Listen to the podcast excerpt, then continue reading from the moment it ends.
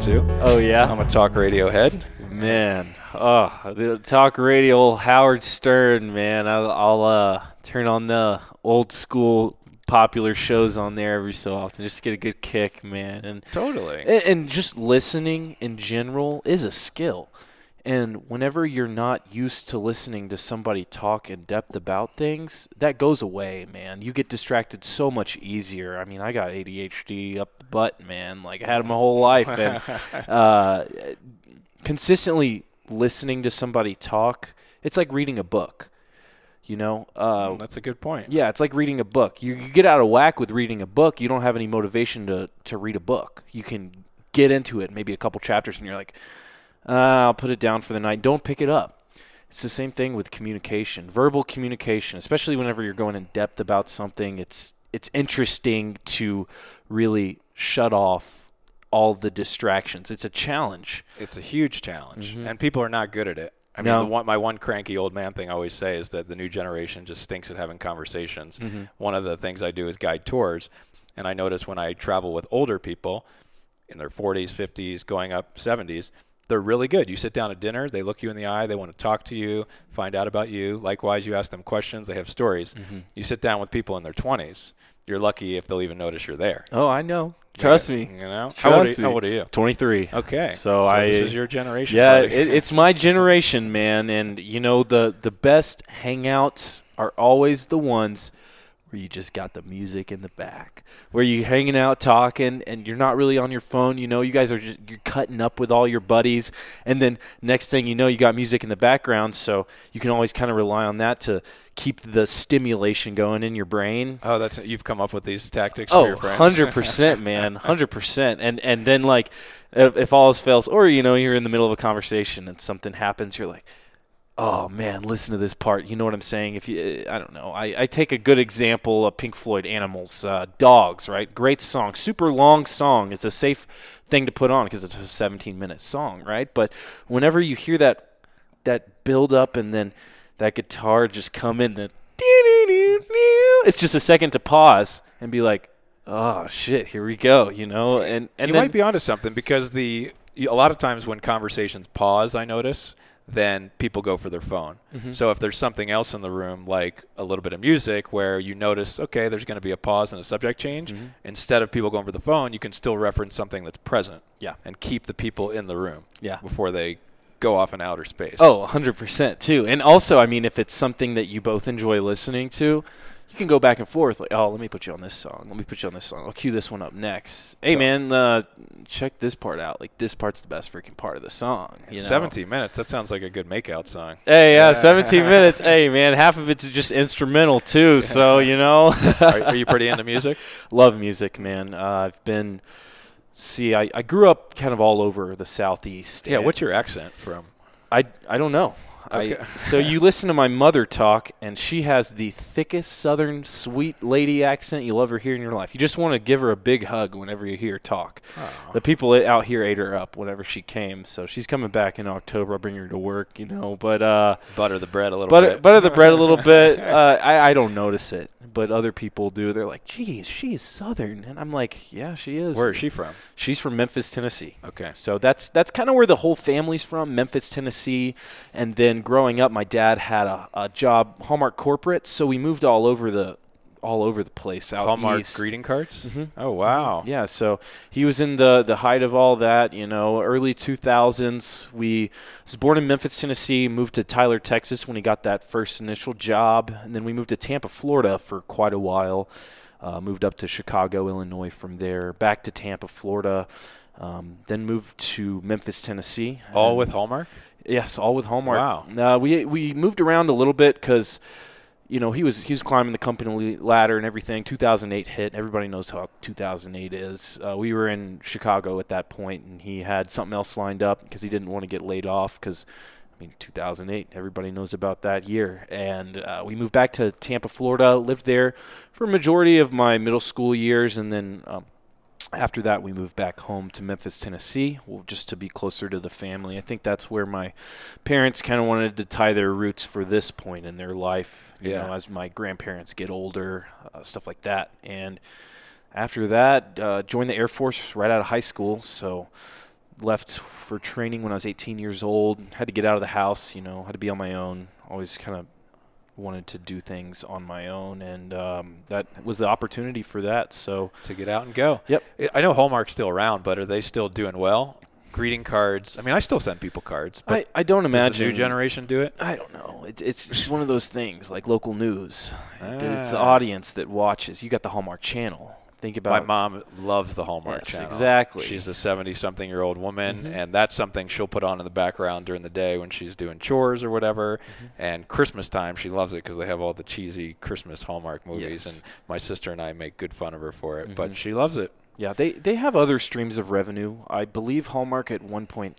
Don't quote me on this, but I know at one point they owned Crayola, so that's a consistent you know revenue source. Mm.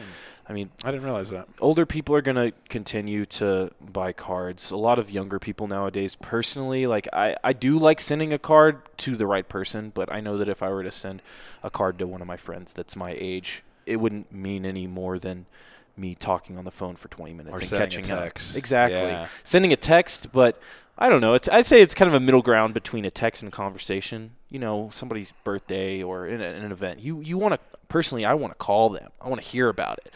Yeah. learn a little bit. You know, get some insight.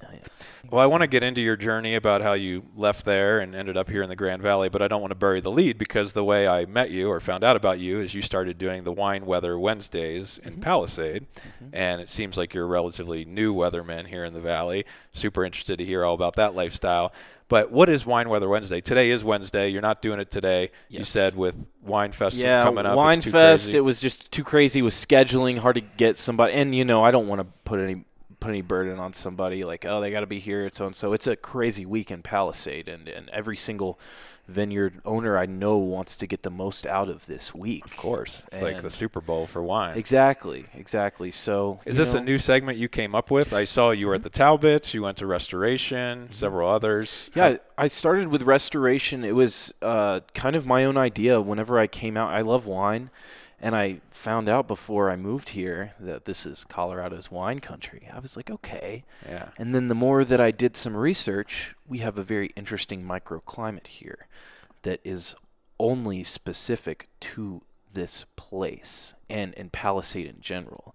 And then I started learning more as I met people and I started realizing this is where entrepreneurs are. This is where people that get their hands dirty every day work. And whenever they get their hands dirty, it just means more. You are putting your blood, sweat, and tears into your work. And that is one of the things that really sets apart this place from other places, especially with the wine culture, because you have huge vineyards in Napa in Northern California, but it doesn't have that same taste not necessarily because of the climate, but I think because of the thought and the work that goes into it. And I think that is really special here because, I mean, every single vineyard that I've been to, they all tell me, yeah, we work half days around here, talking about working 12 hour days. Ah, so that's yeah. that's the ongoing joke apparently with being a wine grower and, uh, and that's the blessing owner. and the yeah. curse of Palisade. Mm-hmm. Beautiful place, a lot of hard work goes into it as yeah. well. Yeah. So how did you come up with the idea for wine wet like what does that wine have to do with the weather? Was this just a way to promote the valley and do something interesting, try well, to make weather more fun? I'm I'm fairly new to the world of meteorology. I just graduated with my degree back in May. So Oh wow. I, exactly. I, I'm learning every single day. And I figured this is a great way to learn about something that I love with something that I love even more. So I love wine, but I love the weather too. So I wanted to be able to combine the two because there obviously has to be something very specific about the weather here that makes this actually be able to happen. And I just decided I ran it to my sales team. They said, "Oh, that's a great idea. Let's do it." Got the sponsor. Is that how it works in the biz? If you want to do a segment, you need to find someone to sponsor it. Mm-hmm. Really? Mm-hmm. Yeah, I'm working on a segment for after this when ski season starts up.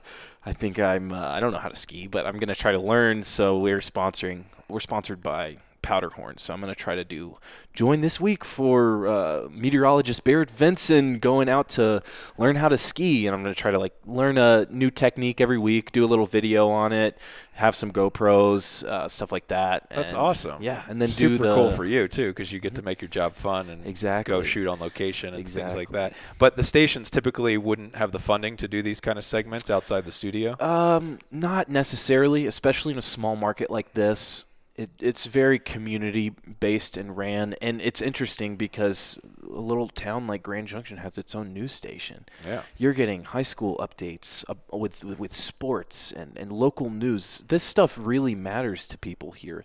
People take pride in living here, and I think that's why the news stations are so uh, just well known here. And I mean, it's it's a great opportunity as well, just starting out here out of other places. You know, I told myself I wasn't really planning on going into news after I graduated, but you start out somewhere and you're not going to make much. But I said, all right, I'm fine with that if I can live somewhere that I would get a lot out of and that I would enjoy living. Yeah. And I got the call and here I am. You studied meteorology, though. Mm-hmm. What other path would you have taken other than go into news? Well, I would have probably done full time Air Force.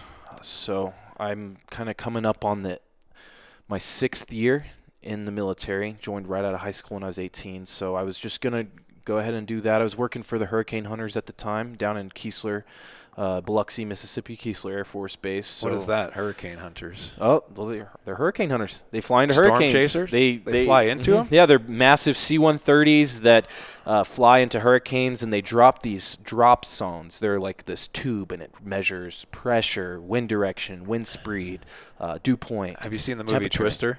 I have indeed. Like when they put that little canister in the tornado and all the things fly up. Similar. Is that like similar? I mean, similar. Not that, but that's the vibe they're going for to measure all those things inside the it, yes. tornado or the hurricane. So the way that we get our information, we launch balloons up into the atmosphere. They're weather balloons. The National Weather Service launches these balloons, and they rise and they get uh, the different readings: dew point, environmental temperature. You're reading wind direction, wind speed but it rises from the surface. You can't do that with a storm that's developing quite rapidly over the ocean. Right. So they fly above it and they drop the sondes into the storm.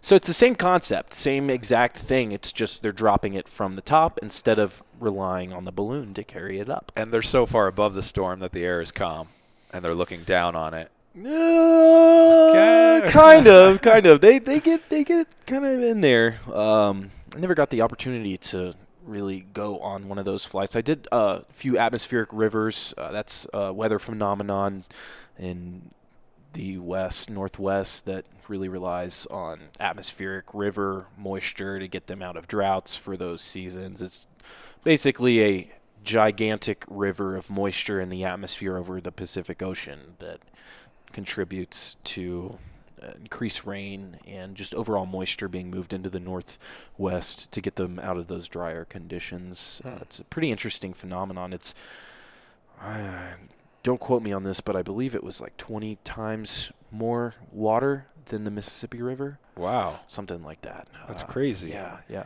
And how did you get involved? You enroll right out of high school and you immediately get into meteorology? So the way that I I, I've always wanted to be a weatherman my whole life. Why? I just because I thought it would be interesting and fun, and I grew up all over the southeast, so we had hurricane seasons in the, my time that I was in Tampa, and then moving to Chicago, Illinois, we had blizzards, and I was just taken away by that. It was such a crazy thing that the weather can impact so many different things that you know, you, your power goes out for a week. As a kid, you're like, oh, heck yeah, the power's out. We get to eat Pop Tarts all week, you know, uh, and get to sleep in the closet. Like, it's, it's crazy. And then um, being m- mostly in the South in my earlier years, moving up north and seeing that blizzard and looking outside and not having to go to school because it's a snow day. Totally. Yeah, that's I like mean, the best day of your life. Yeah, when you're a kid. Yes, and then uh, my parents we'd always watch the news after we ate dinner as a kid. Just in general, one of those things. I think a lot of people my age kind of grew up doing that with their parents. Definitely. And I always liked watching the weatherman. Yeah, what did you like about it? I, th- I thought the, I thought the pictures were cool. Their vibe. I mean, they were talking about science. Yeah. They don't really talk about much science on the news. That's true. So yeah. it's it's a little science lesson about something that you can apply. That's a great part about being a meteorologist and studying weather is that I can look at data from whatever balloon is launched that day at that hour and then I can see all of the statistics and I can see what it's measuring. I can compare the environmental temperature to the dew point and see how dry it is. Mm-hmm. Okay, I'm looking at all that data, but then I get to go outside and I can see it and I can verify that data and I can really get an understanding of what's actually going on. It's an applied science. It's not like I'm plugging and chugging equations and looking at numbers. I mean, you're seeing the thermodynamics of the atmosphere every single time you look up into the sky.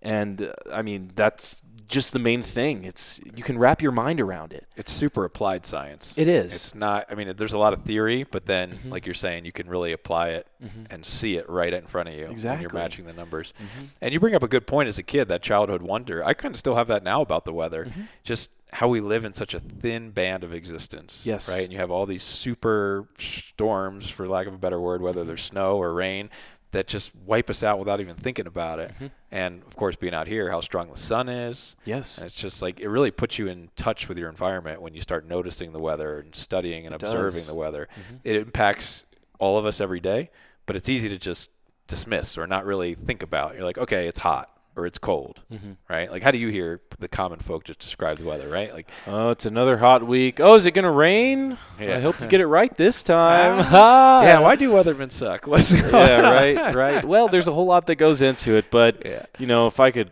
get a dollar the amount of times I've heard the joke, "Hey, man, you can screw up your job as many times as you want, still keep it." Totally. You know, from isn't that kind of true though? Debunking a, a forecast. Oh yeah, I mean it's like, is there any? It's hard to predict the weather, and right. uh, I mean, yeah. it, it, there's so much that goes into it, and one of the main things is is just time.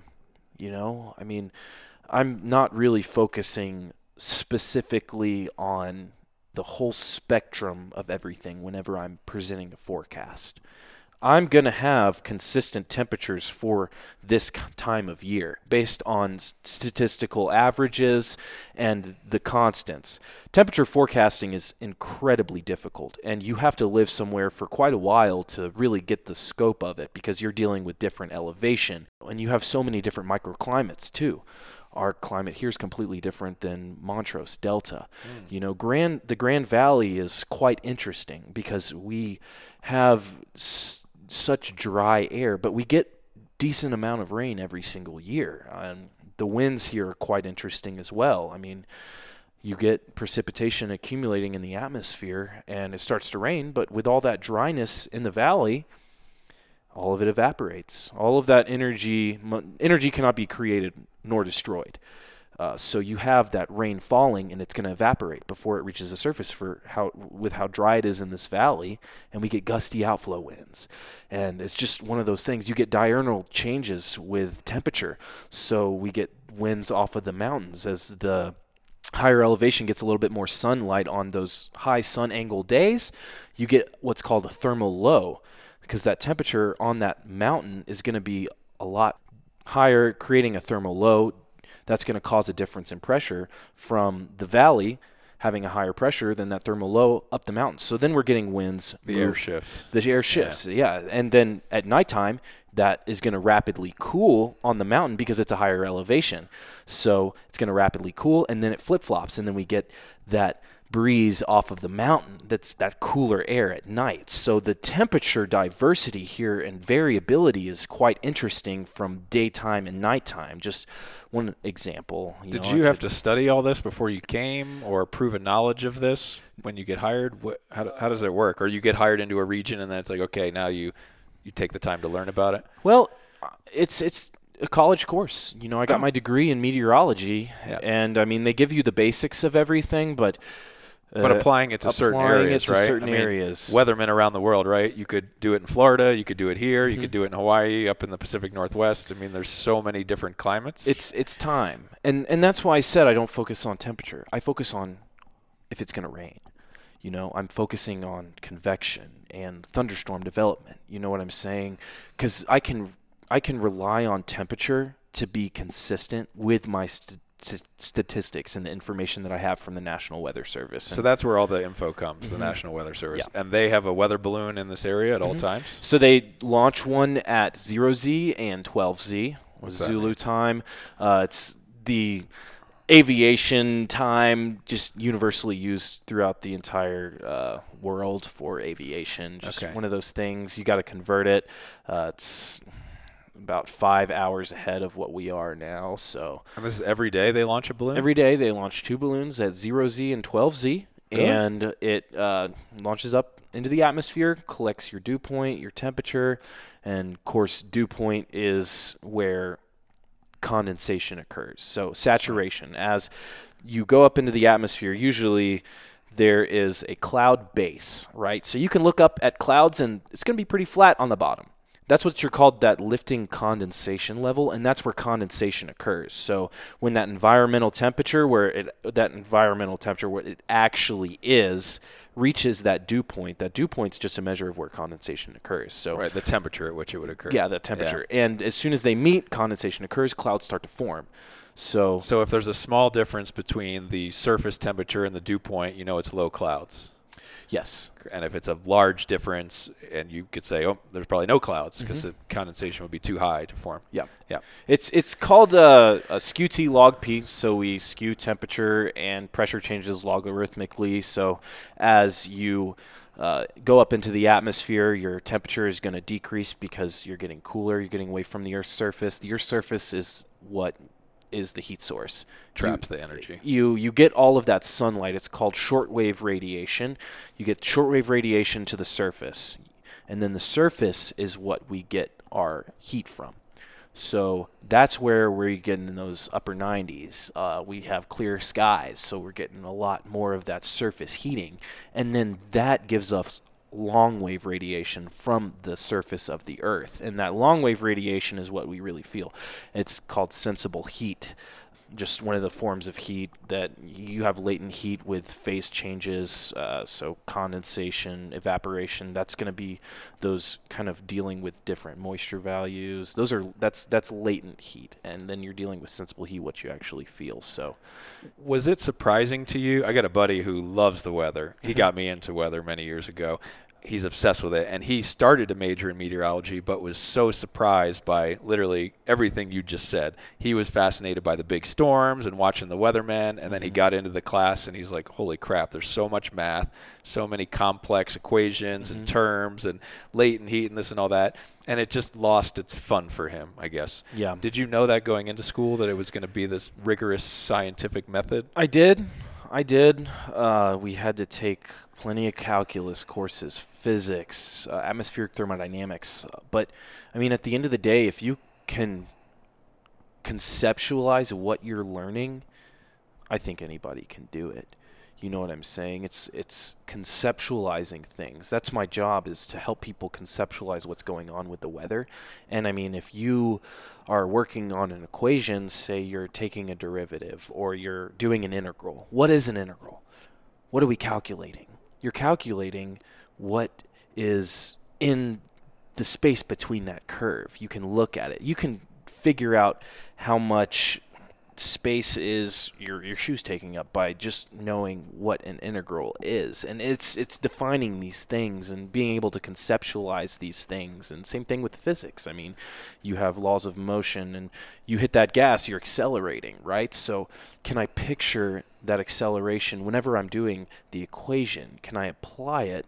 And i think that's one of the main things that really opened my eyes to a lot of mathematics and sciences just in general is the application of it. And then moving on to that if you can conceptualize those things you can conceptualize so much because it's just the way that things work. And whenever you can conceptualize how the things w- the the way things work, you get just a completely different understanding. You can think about troubleshooting. You know, oh, my, this is not working. What what's going on? You know, start troubleshooting. Um, just in general, it's it's all the con- conceptualization of things, and that's why the weather I think is so interesting because like I said earlier, you see it. It's right there. You can conceptualize all of those equations. You can conceptualize that first law of thermodynamics just by knowing what's going on in the atmosphere. And the first law of thermodynamics is extremely hard to wrap your mind around, but you relate it to the weather. Energy is neither created or destroyed. Is that mm-hmm. the first law? Uh, first law is going to be the change in energy is equal to the uh, change in heat minus the work done. So the work done is what the atmosphere is doing, trying to balance out, create that equilibrium. Initially, thermodynamics is just equilibrium, trying to equalize everything out, and uh, that's all the atmosphere is doing whenever you're seeing any kind of weather phenomenon. It's trying to balance out. It's trying to reach that equilibrium. Mm. So it's quite interesting and it's quite satisfying because you're resolving the issue with the weather. And is this what you were doing for the hurricane hunters? They would go out and get the data, and then you would well, analyze it to try and predict its path. No, actually, uh, completely different. I work a blue collar job for the Air Force, so I'm a mechanic. Oh, I deal with aircraft electrical environmental systems, so pressurization, air conditioning, anything that has a wire to it. We do like fire and overheat protection, just a bunch of random things that deals with electrical current and then and the environmental side pressurization in the cabin making sure that you know you can live in the plane while it's up in, an, in a high altitude stuff like that. Okay. So uh, but were you majoring in meteorology at that mm-hmm. time? And i was majoring in meteorology wow that that's time. a lot to do. So to like focus on that kind of mechanic work and then also the weather. Well uh, you know the worst part about being an airplane mechanic it, it's not because of everything being so compact, and I have big hands, so it's hard to turn a screw sometimes. But when you're troubleshooting or something's messed up, those systems are pretty complex. So you don't get a break. You go home and you're like, hmm, I wonder what I need to check today or tomorrow when I get into work. You know, oh man, I'll do this tomorrow. You know, that's what it is. And you don't get a break from that. But I was lucky enough to just be in the reserve while I was in school and then I would do uh, like active duty orders during the summertime, just so I could save up that money, be a part of the mission. Yeah, flying into hurricanes that's pretty cool. Not a lot of people get to do that, especially young meteorologists aspiring to, you know, just learn. And I mean, you using those resources was really good. And, and how did you end up out here in the Grand Valley? Well, I was planning on doing Air Force full time after I graduated because the money was good, and um, I just applied to some jobs on LinkedIn of places that I thought would be really interesting, and lived all over the eastern side of the United States. So Colorado had a little bit of a calling. And then um, just a couple weeks after I applied to the job, I was starting to forget about that I even applied to the job. My news director called me and she chatted with me for a little bit. Eventually, she offered me the job. And she mentioned she hired a new sports guy. So in that in that uh, in that offer, I said, hey, let me let me call the sports guy that you just hired real quick. So I called him up, and he was like, Hey man, I just got the job too. I signed a two bedroom apartment lease, trying to find a roommate. So oh. I figured out in one day where my job was going to be and where I'm going to live. Oh, heck yeah. And I called my mom right after that. I said, Mom, I'm moving to Colorado in a couple weeks. So so exciting, and this was just in May. This just in May. Or, yeah. So, wow. So you're literally brand new. Brand new. Had you had on-camera experience? Not before? really. We really? had uh we we had a green screen in in college. In college, it was in the climate lab. But I mean, you you you either have it or you don't whenever you're starting out. Yeah. I definitely did not have it. No? No, not really. I mean, I can talk and talk to a camera and everything, but you're pointing on a screen and a green screen. You don't know what you're pointing at. Your hands are going all over the place. Uh, I always thought that was the coolest thing about the weatherman. They could draw on the green screen, uh-huh. you know, and draw on the map that you would see is from the TV. Mm-hmm. But you never had any practice doing that in school, or I, I did a little bit, but I mean, it wasn't like a job. It was maybe like once a week. Oh wow, how's it going for you? It's going great. I yeah, love my feel job. Feel comfortable? Yeah, I'm getting better every day. trying to knock down the the news voice.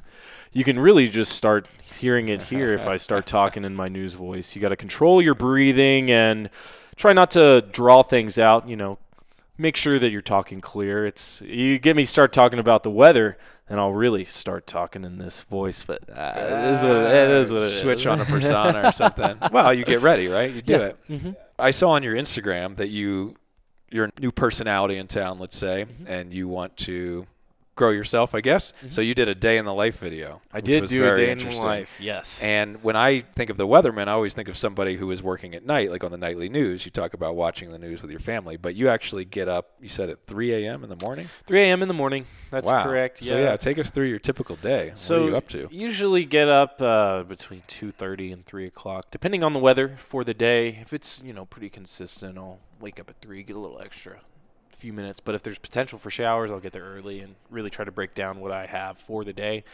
Get to work around, you know, three o'clock in the morning and just sip my coffee, read, you know, look at different models, and then uh, eventually the music will come on. I'll start playing some music, hyping myself up, throw the suit and tie on, and then we go live from 5 a.m. to 7 a.m. and it's just straight news that whole entire time. So, in between that, I'm kind of paying attention to the news, zoning it out at sometimes. You know, I mean, it's early in the morning, so You're like a fighter getting ready for a fight. Exactly, exactly. You gotta. I, I I really try to hype myself up before I get on air, because if not, I mean, at five in the morning, you'll be able to tell if I didn't hype myself up before. Yeah, news morning crews are amazing. Mm-hmm. I've just been on as a guest in previous lives, and I'm like, holy shit.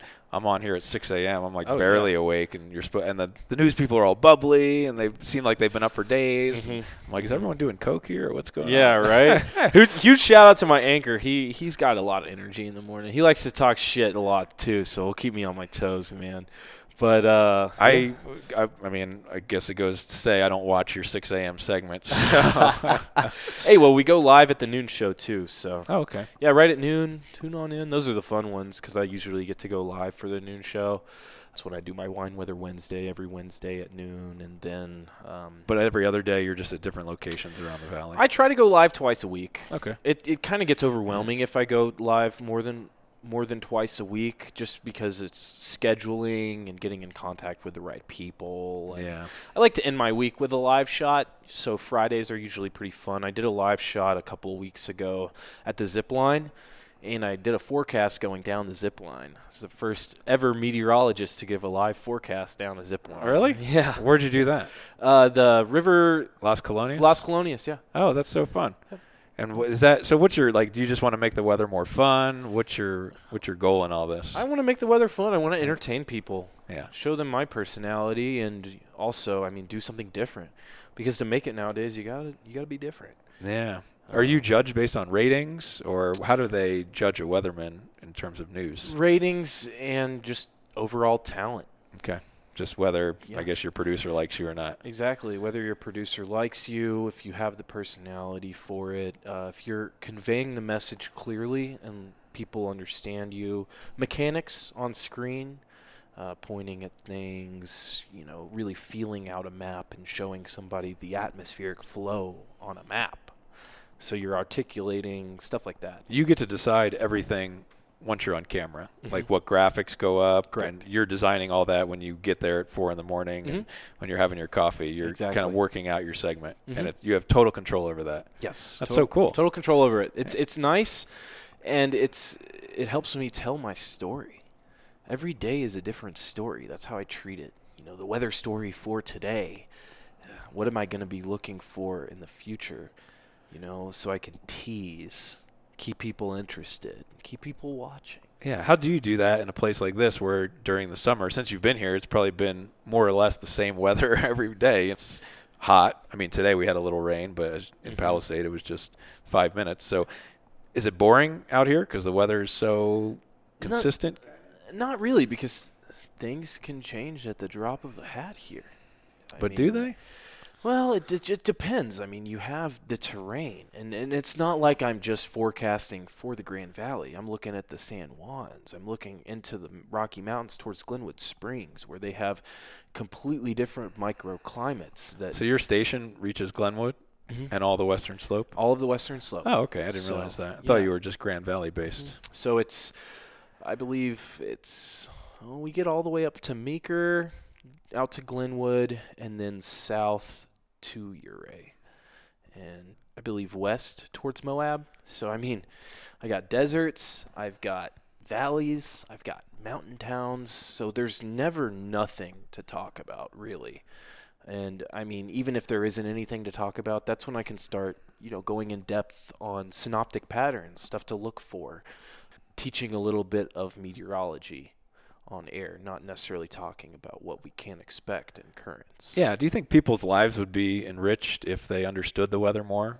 Like learn more about meteorology? For example, I have on top of my microwave there a little dashboard mm-hmm. connected mm-hmm. to a weather station on the house. There you go. I got I got to be honest. I've gotten such enjoyment out of it. Mm-hmm. A lot of the things you said. I mean, when I first moved here, and it seems like a dumb thing now for people that have been here a long time, but for me it was cool. It's like I realized when the wind came from the east, it always brought cold air mm-hmm. down from the mountain. When it was a western wind, I was like, okay, it's probably going to bring like hot, dusty air. Huh when the pressure starts to dip in the winter, I'm like, huh, there's a front coming. That's so cool. Mm-hmm. When I see it's cloudy, but the pressure starts to go up, I'm like, I think the weather's going to clear. It's not an exact science, as you know, but those little understandings make me. They enrich my life. They really do. And and also, I mean, it takes it, it makes whenever you're paying attention to it more, it makes you kind of a little bit more grateful for a shift. You know, I mean, oh, it's been so dry. Oh, we're getting showers. Thank you. Finally. Oh, it's been a really hot and sunny week. I can't wait for it to change, you know. And then whenever you're consistently keeping up with that, you not only are more informed and you know what to expect, but also it makes you kind of take f- not necessarily the weather for granted as much because you're paying attention to it more. Paying attention. That's the key focus. Mm-hmm. And you, I always think about like Native American tribes or tribes anywhere around the world, they had to pay attention to all the signs of nature mm-hmm. because they didn't know when a hurricane was coming back then. You know, I think about the Seminole Indians in Florida. They didn't have someone telling them to evacuate because a hurricane was coming. They had to pay attention to their environment so they knew when giant storms were coming. Otherwise, they would all be dead and be wiped out. Mm-hmm. So I think that attention to the weather really takes us back to our great, great, great, great ancestors. Mm-hmm and connects us back to the land. We're so disconnected now in our air conditioned house. Or what my buddy said it great one time. He's like, Yeah, you wake up in the morning in your air conditioned or heated house, you get in your climate controlled car, you go to your climate controlled office. You know, we never, we don't necessarily face the environment that much in the mm-hmm. modern day. Mm-hmm. And it's easy to lose touch with it. No, I mean, it really is easy to lose touch with it. And also, I mean, it's good for your mental health to you get think? out. Yeah. Just in general, I mean, oh, you yeah. get you get vitamin D. It's great for your mental health, and people get seasonal depression. This is a, fr- a, pr- a, proven fact.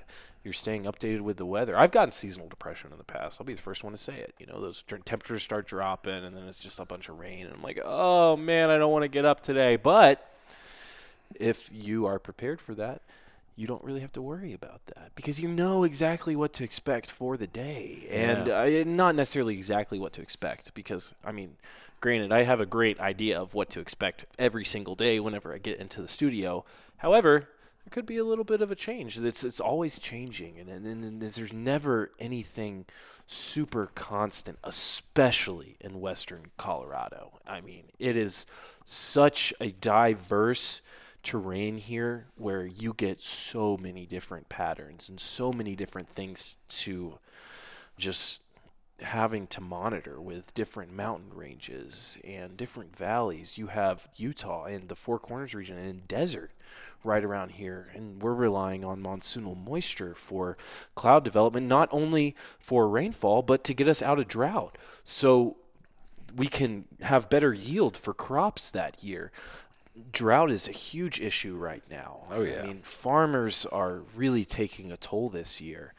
And I mean, could just be overall change of climate. I like I said, as far as going years and years back, I'm fairly new to this place, so I am still still learning about the importance of drought, but it's people's lifestyles. And I mean, I think about work in general. I used to work landscaping. That's kind of what I did my whole life growing up up until this point whenever I wasn't in uh, my my Air Force status was working landscape and look at the weather because heck, you might get off early if it's raining that oh, day. Yeah, good point. Yeah, exactly. And I mean, as far as climatological things to focus on, drought is huge. I mean, farmers have to budget based on their yearly yield. You know, that impacts their family. That impacts what they have to reinvest into their business for it to grow. And I mean, it's whole entire lifestyles that are dependent on the weather. Mm. I mean, yeah, 100%. Yeah. Yeah, especially back in the day, too, when mm-hmm. if you didn't get rain and your crop was spoiled, then yeah. everybody starved to death. Exactly. I mean, we're lucky here we have the river to irrigate us mm-hmm. and to get us through those times.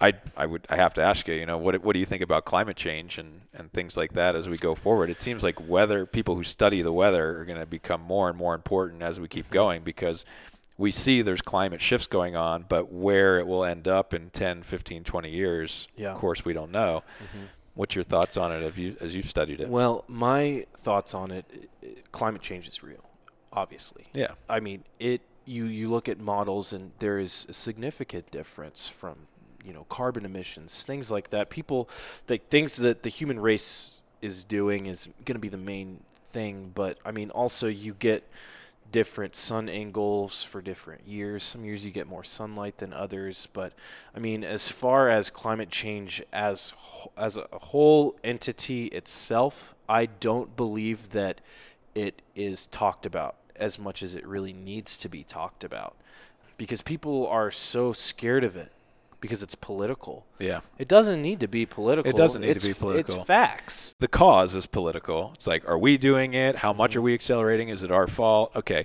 That's a separate conversation. But the fact is, you look at history and the climate has changed many times. We were in a freaking ice age. Mm-hmm. So, yeah, the climate does change.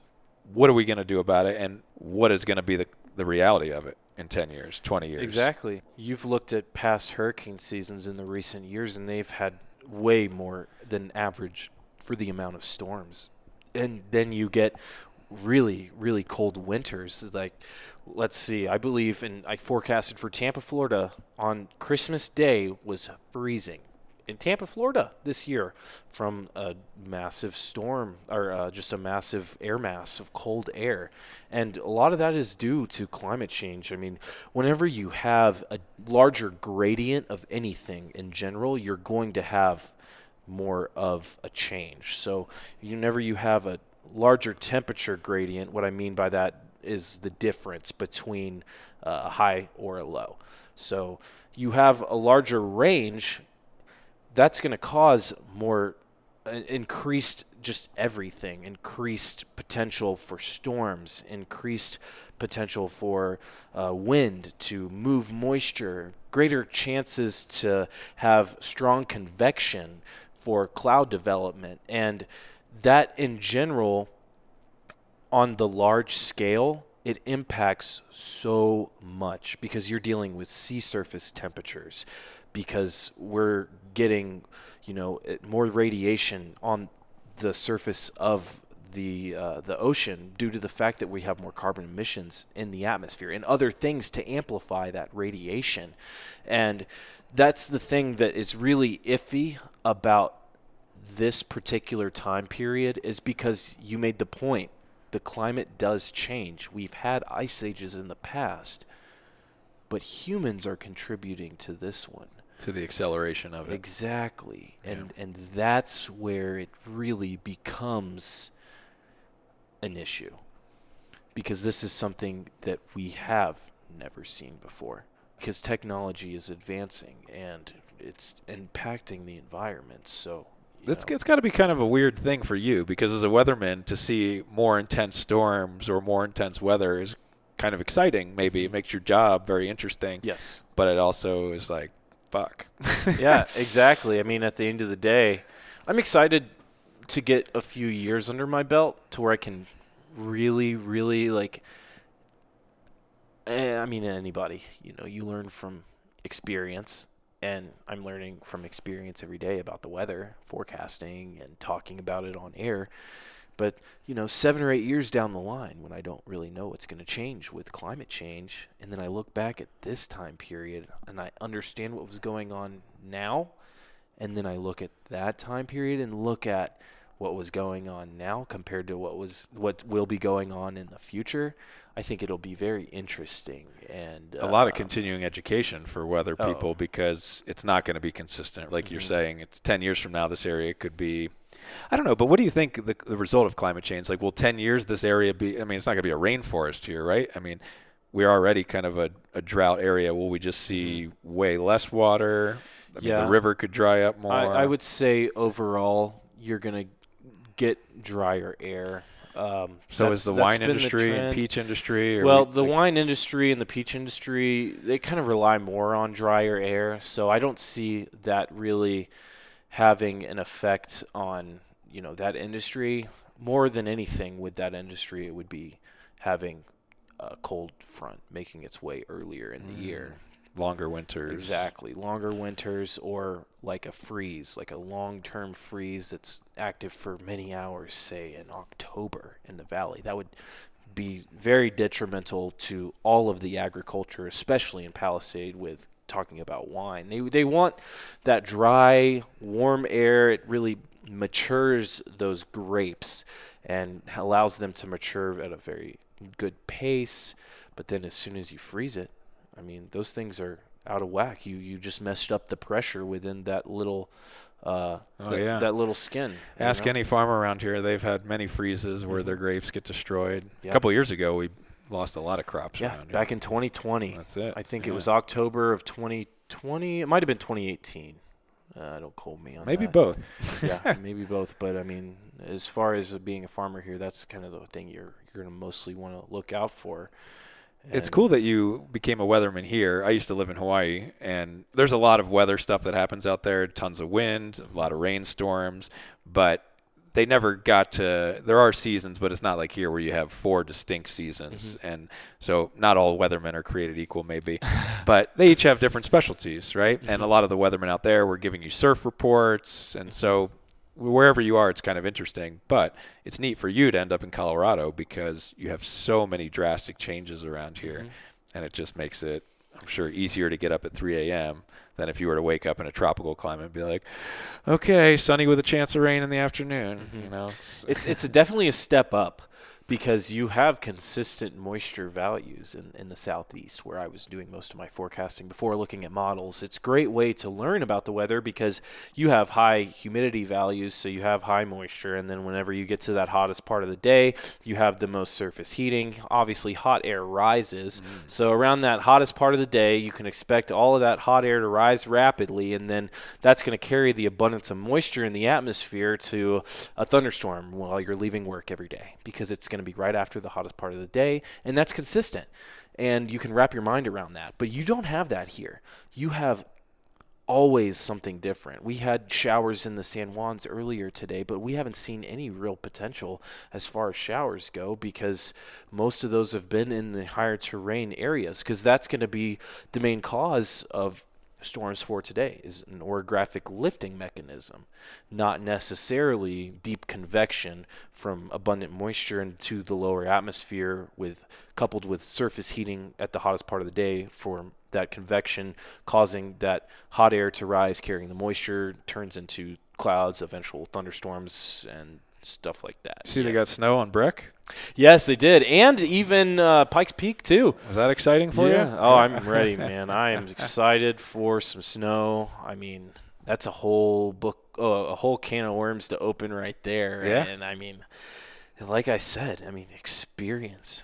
I just you've never lived in a well, you lived in Chicago for yes. a bit, right? Mm-hmm. But as your adult life, you haven't really been in a snowy environment. Mm-mm. Mm. Not even a mountainous environment. I mean, so should we trust you this winter? Or I'm going to be on top of my stuff. I'm I'm actually pursuing my master's degree right now. Oh, right on. Uh, so I'm I'm getting my master's degree in applied meteorology, and uh, that's one of the main things. I haven't incredible resources with that. I have a professor. His name is uh, Dr. Barrett Gutter. Same name, first name Barrett, name, yeah. exactly. And uh, he's great at snow forecasting, and he uh, likes to snowboard and ski. So every single time that he goes out and snowboards and skis before he goes. He's going to produce forecasts so he knows which is going to have the best powder days, stuff like that. Love that. So I'm definitely going to be using that resource a lot, talking with him as much as possible. And the National Weather Service, I reach out to them all the time here, uh, just to. I, I, try to produce my own information with uh, weather phenomena not necessarily like I said temperature stuff like that is very consistent yeah. and takes years and years of forecasting knowledge to produce that so there's probably only a handful of people that can do that in the Grand Valley but learning about what people want to know if it snows if it rains that's what I'm mainly focusing on and they they're always down to talk weather. I mean, meteorologists. So it's a good community. It is a great community. What are other weathermen like? I've never met another weather person. So, are they all like you? Like very? I don't know. Personable and like antic, or is it more math nerds? well, uh, that's that's the main. I mean, don't get me thing. wrong. You're definitely a weather nerd. Yes. Like half the shit you just said, I'm gonna have to go back and listen to. And be like, what the fuck was he talking about? Yeah, yeah, yeah, yeah. Well, I, I just depends on in the news scene. It's hard to find a happy medium because you have some really nerdy meteorologists that are kind of hard to watch because of how nerdy they are, and then you have people that just want to be on TV. So that's their way in is to learn about the weather and Interesting. you know finding that happy medium is is kind of hard. Uh, that personality and I mean I want to be personable. I want to be approachable. I want people to talk to me and feel comfortable reaching out to me. Um, and I feel like whenever you focus too much on the science and you get really, really into the nerdy stuff, it kind of shuns away from Their that. eyes roll back in their yeah, head. Yeah. and then also on the other side of things, if you are too uh, upbeat, and, oh, happy-go-lucky on air, you're not going to sound credible. Right, and then if it does rain and they don't have an umbrella, they're gonna be like, "God damn it, Barrett! Yeah, right, you right. fucked me." Yeah, you, you screwed up that one, man. And then that's when I can tell them, hey, at least I can keep my job after Yeah. screwing Ah. up, you know. Do you get people that write you? They're like, or like give you like. shit Yeah, I've gotten some some pretty nasty emails Really? in the past. What do they say? Oh man, I think this one guy called me an asshole one time because I was pointing like a gun on TV. They were like finger guns, asshole, just randomly te- or randomly. Oh, because you were pointing email. to the map Yeah, with your two fingers. Exactly. Oh, like yeah, interesting. Screw you. You're giving the subliminal messages, yeah, man. right. Maybe I should start pointing like this on the screen. You know. Just give them the middle finger. yeah, yeah. But do people like ever write you and be like, "Hey, man, you know, I trusted you, and now my kid's birthday was ruined because you said it wasn't going to rain." not and- not yet. Okay. Not yet. Um, Do other weather people have that? yes stories? They Really? do. They do. Yeah, I gotta imagine if you're in like a major market where there's just millions of people, hmm that it's bound to happen. Oh, especially on social media, the comments, Yeah. and things like that. One hundred percent. That's why I'm glad I joined the Air Force when I was 18 because it made me get that thick skin early on. Yeah? You know, I mean, Did you guys get hazed?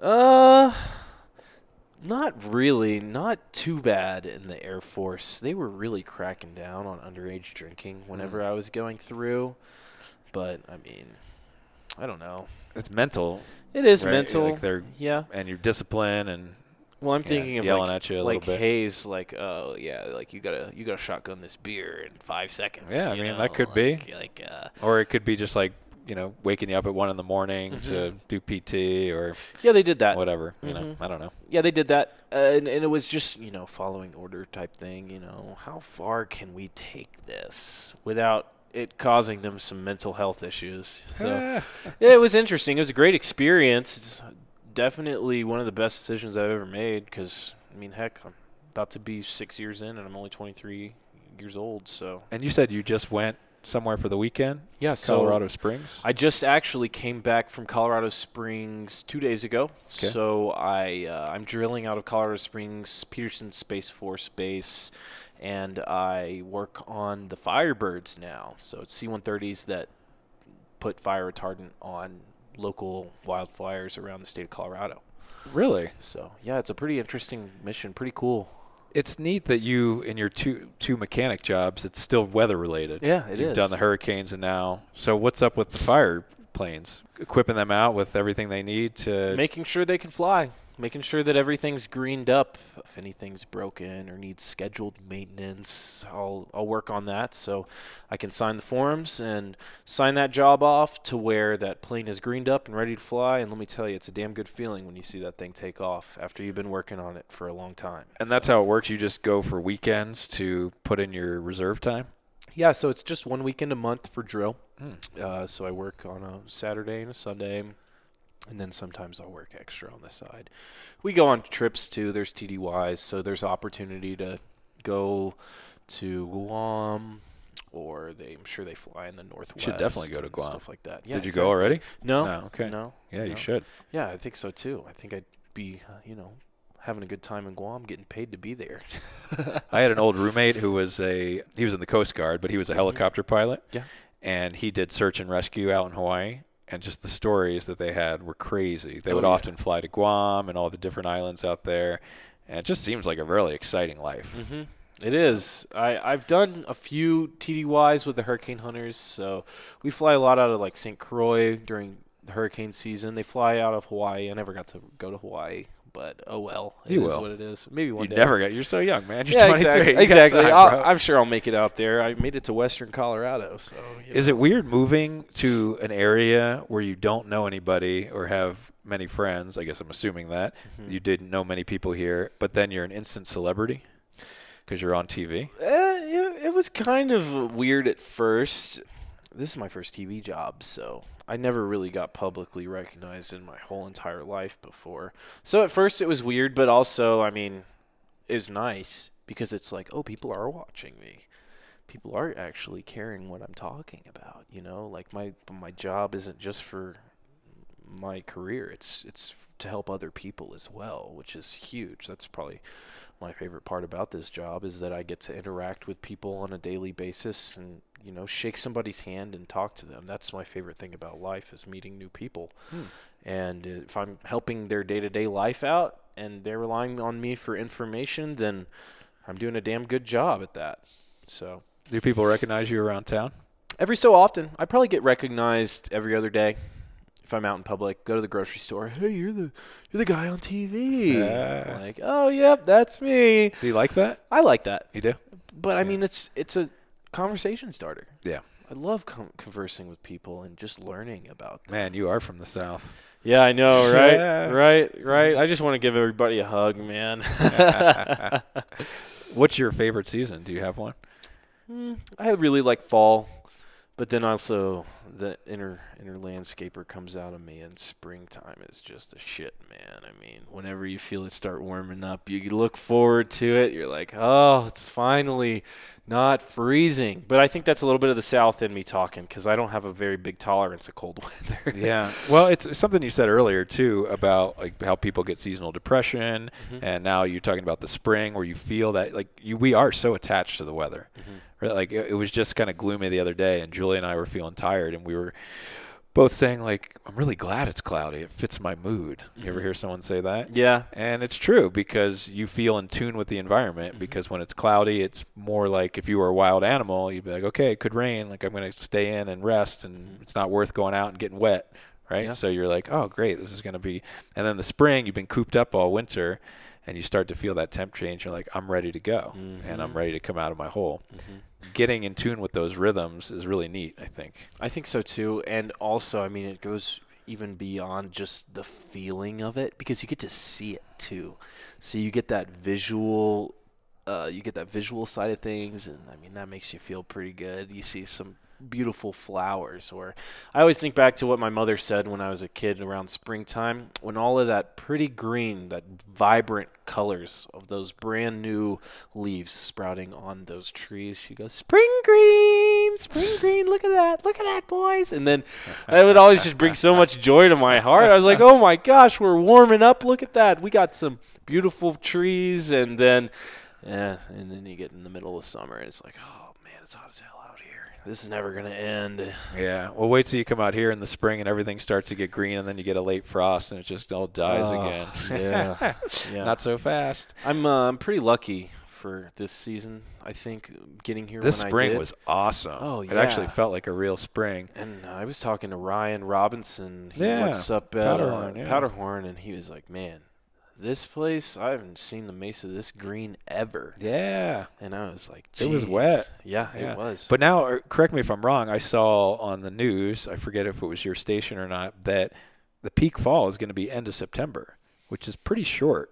I remember the past couple years because Julie and I usually do a fall trip, mm-hmm. and we were going up first week in October, mid October, and still getting like prime colors. Yeah, I don't know. I'm pretty sure that personally, I don't I don't see it how it could be so early on this year. Um, I've done a little bit of research on peak colors during the the fall, and we're gonna get the leaves change changing here probably first, just because we got a ton of those aspen trees, and just with the microclimate of the dry air, stuff like that, kind of plays into it.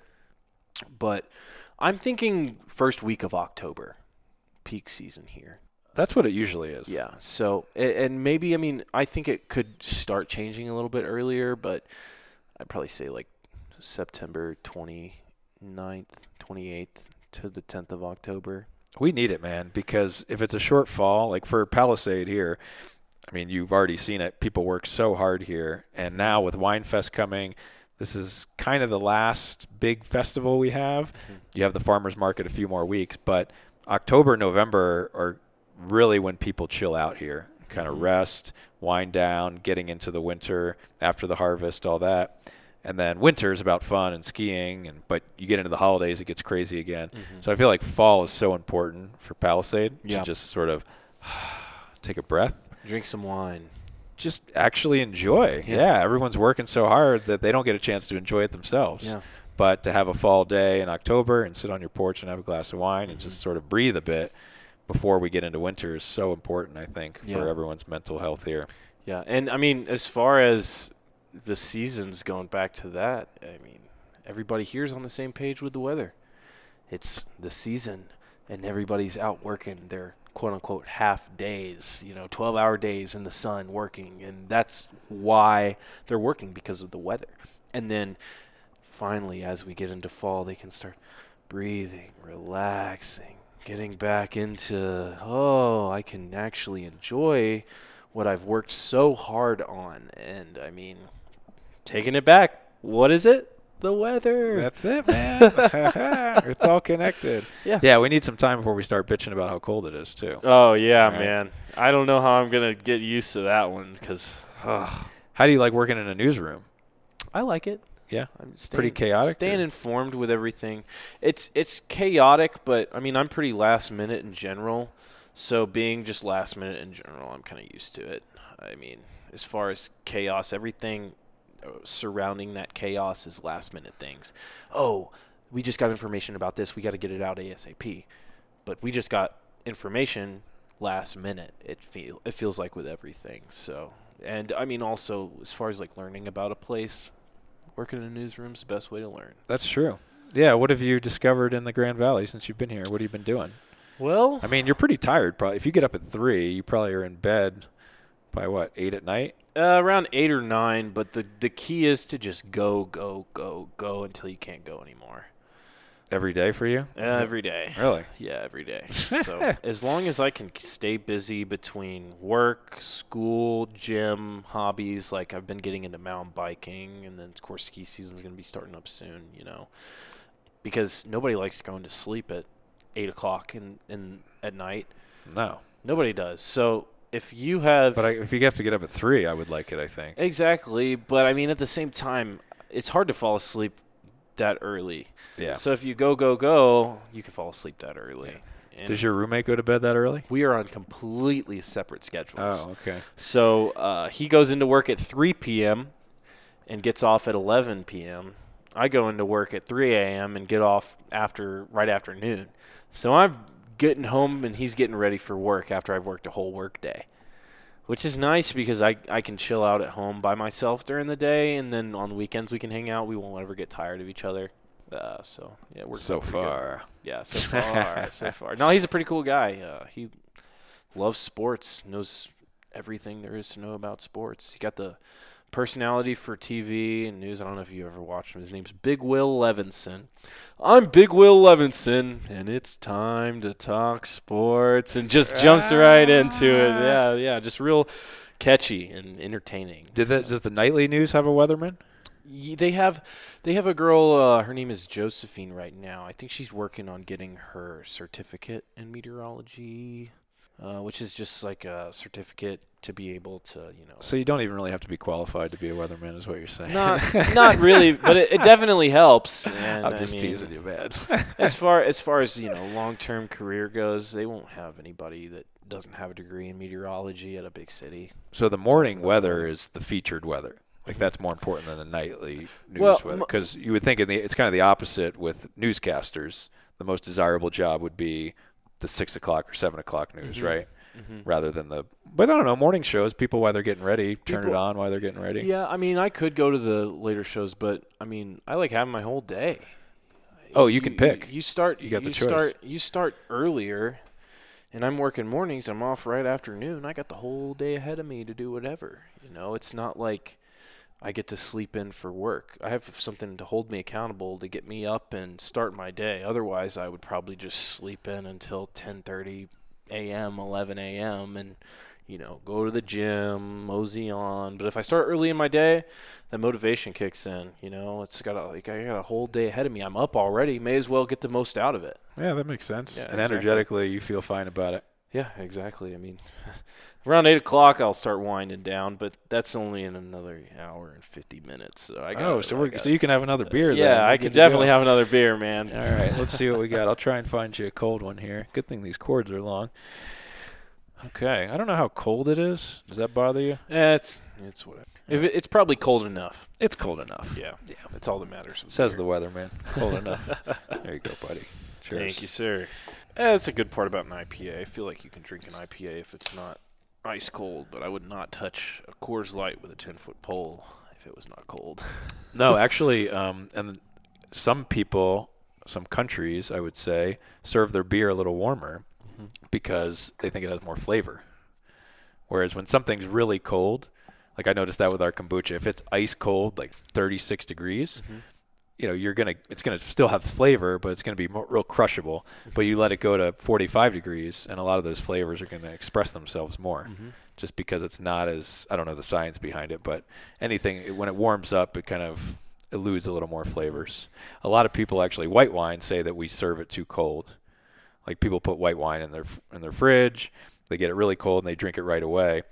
I was talking to a winemaker yesterday, and he said that you're supposed to set out your white wine for five minutes or something before serving it because as it warms up a little bit, it's going to have more flavors. Mm-hmm. I don't know if that's true or not. No, I mean, that makes sense. It probably, that's why they drink red wine at a room temperature, you know? It's hard to drink too with the mic because then you spill it all over yourself. Yeah, it's all good though. I mean, I already did that. I busted this book out for you because this is the only weather book I own. This is what a nerd I am. Weather for dummies. Yeah, I bought this a couple years ago, and you know what? Reading it has been really interesting. I know it's uh, you'll probably laugh at it, but for someone just looking for the basics of not even understanding what pressure is or what different impacts of clouds are, and different types of clouds, different types of winds, it's really cool. Let me see this thing. Yeah, go for it, buddy. Let me, let me Yeah. see this thing. Oh man, it's got the beautiful picture of a supercell thunderstorm on the front. Hey, you guys need to get this. Yeah. I'm already recommending it. Here's something you can explain to me. I've always I've been curious about this because we had this happen maybe last week. It was 95 degrees, mm-hmm. clear sky, sunny, mm-hmm. really hot.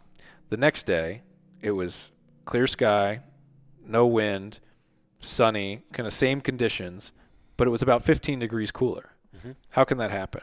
How can it be the same conditions you're seeing, but it just the sun doesn't feel as strong, for example? So in the nighttime hours, whenever you get clear skies, clear skies means more cooling. Because whenever you have increased cloud coverage during the nighttime hours, it traps in that heat from the day. So whenever we're really clear, you can get a lot more temperature variability just overall because you're going to get a lot less, uh, you're going to get a lot more cooling in the overnight hours because there's nothing to trap in the heat from the day.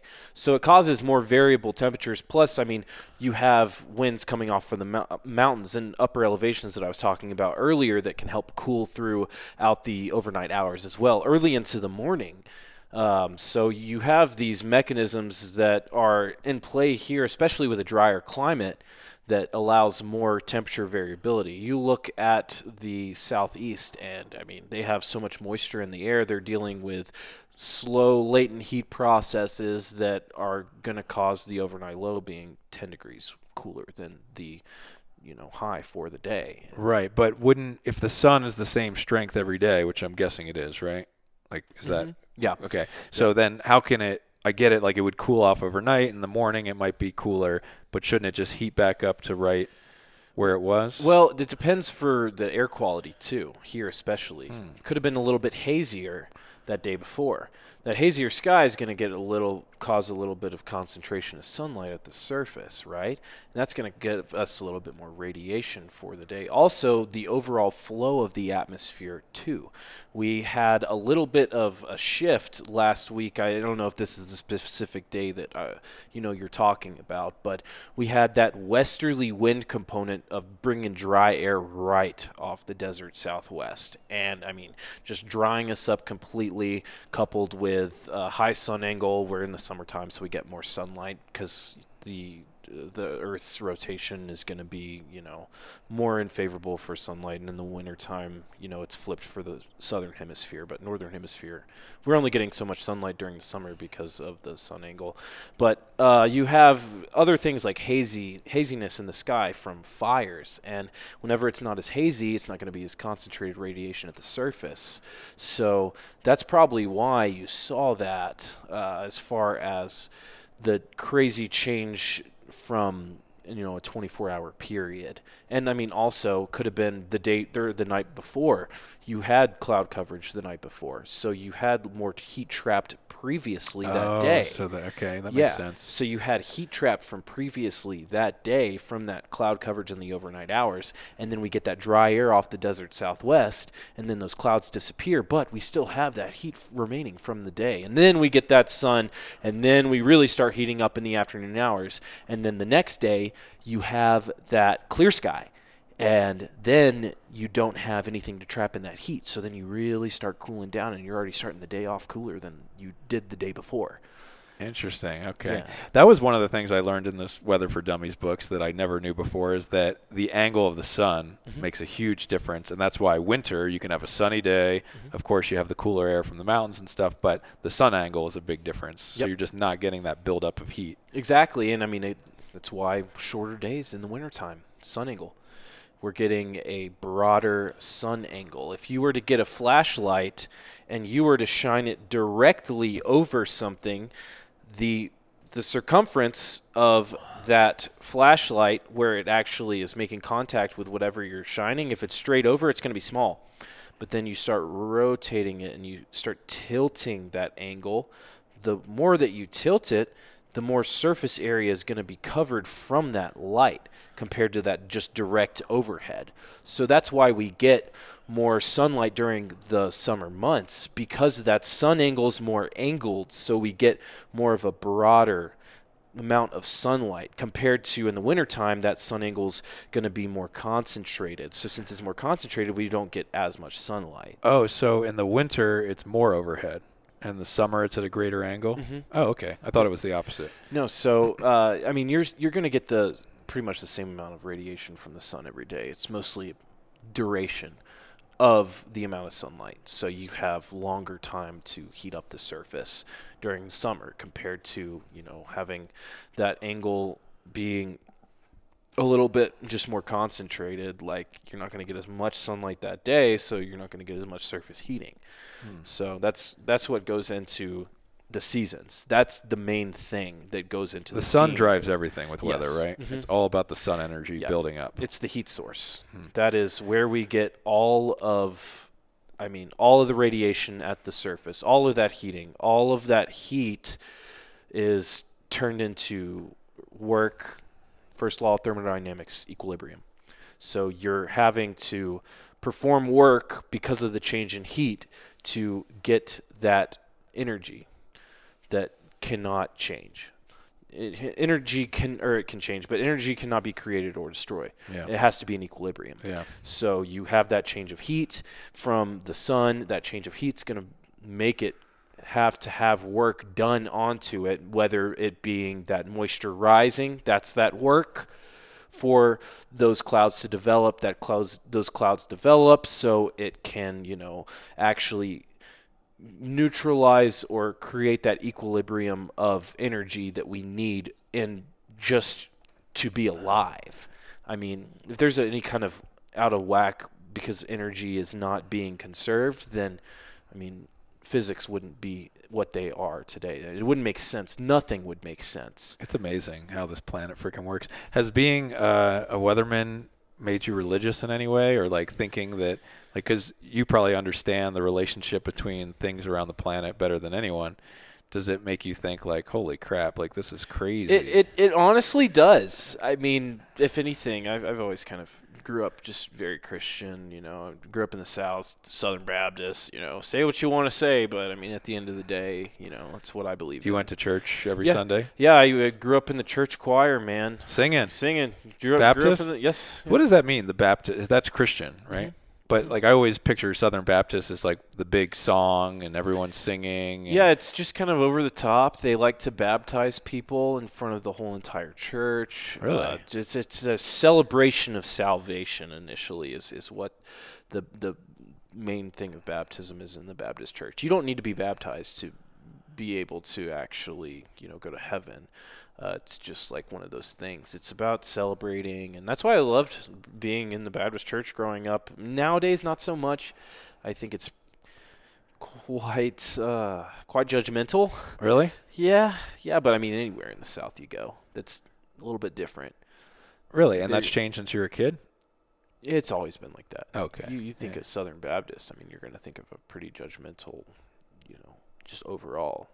But I mean, not not to discredit the Southern Baptist Church at all. You know, I mean, believe what you want to believe. However, I think that everybody is, you know, created in in God's image, and there's no reason to judge somebody for any particular reason over why you would, you know, judge somebody else for that. You know, I mean, it's it's just yeah. perspective and how you view life. And well, it's hard because religion kind of creates that, right? Because mm-hmm. you're supposed to, okay, we're this, so we believe that and we're right. So it's hard then to be open minded and be like, but you do your thing. you know? Yeah. It kind of creates this. But you, so you were like those videos we see of like everyone singing and dancing in the pews. Mm-hmm. That was your childhood. I that, mean, that must have been fun. That was my childhood. Before you're even thinking, like oh, my yeah. childhood, go to church was like stand up, kneel down, stand up, kneel down, mm-hmm. be quiet, shut up, mm-hmm. don't don't play with the book. You know, it was. Yeah. We didn't have that, and like where I grew up in Philly, and it was Catholic.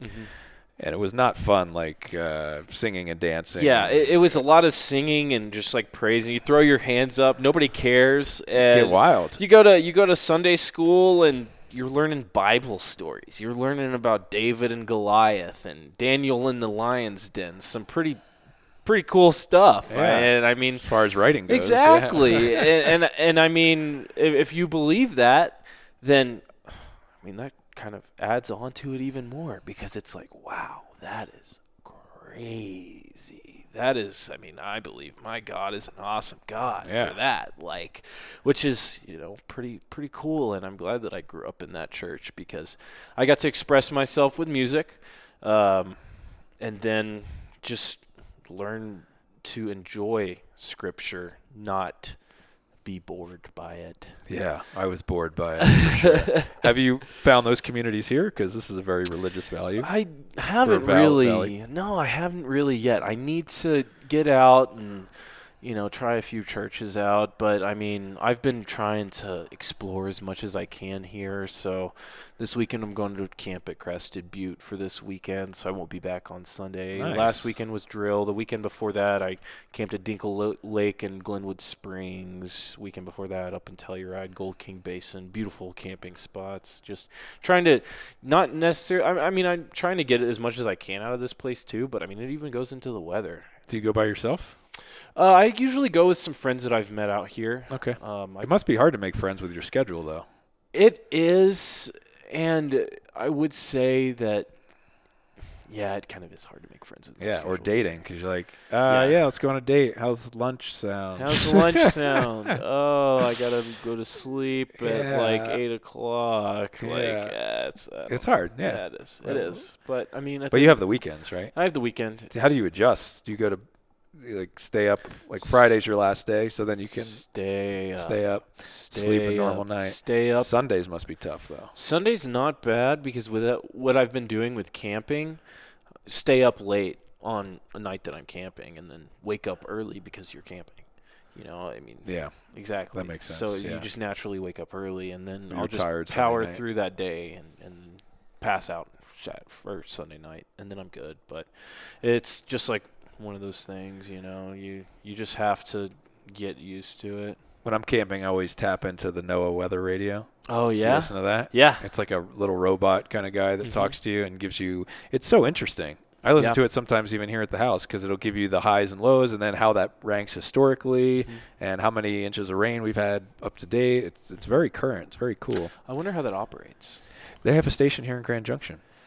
And if you get like a backcountry emergency radio, it just it has a frequency for it. Mm-hmm. I don't think you can get it on just your regular tuner. Huh. But if you have um, like it'll be a NOAA weather radio. Okay, I think they do that for aviation purposes too.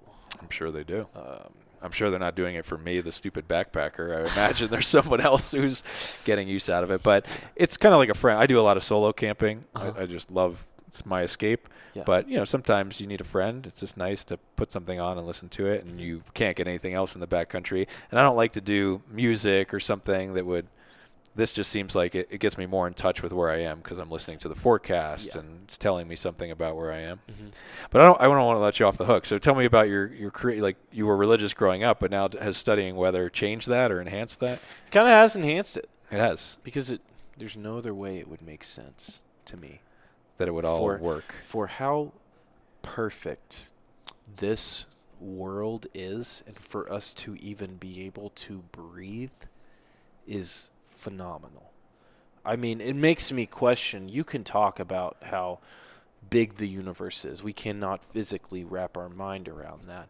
But I can't at all. The odds of having life on Earth for what we have is the smallest probability you can even think of. It is the most interesting thing whenever you really break it down and you look at what we have to have to be alive and you see all of the changes every day, especially with the weather everything has to be in equilibrium. And if anything we're off slightly, the smallest percentile, we get a little bit uh, more radiation, you know, in compared to the what we're supposed to get. That could cause a catastrophic event. You know, you could legitimately cause uh, a whole entire. Uh, let's see, I'm getting on a tangent here that's the point of the podcast. Yeah, but but the, the the the thing is, the bare bones of it is that I mean everything is in balance to a point to where if anything so minuscule could potentially change that balance, it would be detrimental for eternity, and we would like know. we would go back into an ice age or something. Yes, you mean exactly? Like, is that what causes ice ages? Like when the whole world's covered with ice, where's the equilibrium there? Uh, let's see. You know, like so, how does that work? Uh, I mean, I don't really know off the top of my head because I haven't done a lot of research on ice ages. Yeah, but isn't that crazy? That's it is. like this planet was covered with ice, and then you go some places at high elevation, and you'll see like, oh, there's a whale carcass that used to be here because this all used to be an ocean. Mm-hmm. It's like, what the fuck? Yeah, right. It's crazy. Like to think about that is insane. Yeah. And I always think about like past tribes that would worship the sun as a god. And to me, that's like the most reasonable god like that's why whenever I watch the sunset, you feel so in tune with it mm-hmm. because it's like that is the life source. Like the sun is the God that provides life for this planet. You take away the sun, we're not here. Sun burns out. Anything happens to the sun, we're fucked. Yeah, we're done. So it's man. like the most important thing to human existence or life on this planet is the sun. Mm-hmm. Without it, we're screwed. Yep. And then you look at the moon, though. What the about it? The moon regulates lots of things. The moon gives us light. Light is you know a form of energy that's something that we have to take account for is no energy can be created nor destroyed. Uh, then you have that controlling different currents in the ocean at night. It's a, quite an interesting phenomenon. Do you know how that works? I, I have to do a little bit of brushing up on it. I'm not confident enough to really talk about it but as far as you know diurnal changes. I mean, the moon can kind of control different currents in the uh, in the ocean, which moves heat around. You know, if we don't have even the moon, you could get, you know, I mean, consistent days where it's just such crazy drought because you're not getting any breezes from currents in in the ocean that you know you kind of rely on to carry moisture and stuff like that. I mean, I think we really just take for granted the miracle of our existence. Yeah, it quite is a miracle. It's insane. Mm-hmm. It really is. Yeah. I have a theory that we like. I mean, shelter is so important, right? Mm-hmm. And the sun here for me is so strong. You know, you go outside in five minutes, it feels like horrible. So it's it's like what gives us life and what can also destroy us. Like for example, if you strip down and laid outside in the ground here in the Grand Valley for two days in the middle of summer, I think you would die. Yeah, you would die. Like you'd be you'd be dead. Like mm-hmm. you would be dead, no question. But that same sun is what also gives us light, you know, life, and we have shelter to protect and to take off. But yeah, it's just it's so powerful, but we just take it so for granted nowadays because mm-hmm. we don't live in it anymore. That's why I love backpacking. Sounds like you're a big camper too. I'm curious if you get that. Do you have to go to nature to feel those forces again to reinvigorate you? Because, like I say, you live in an apartment too. You get in your car, you turn mm-hmm. on the air mm-hmm. conditioning, you go to the news station, and now you're going to talk about the weather. But it's yeah. you haven't interacted with it yet. No, not really. That's oh, that's something I miss, man. I miss landscaping for that reason, you know, because really? you're out in the you're out in the elements. Yeah. I mean, you you really are paying attention to your health more too whenever you're doing that because you legitimately could die.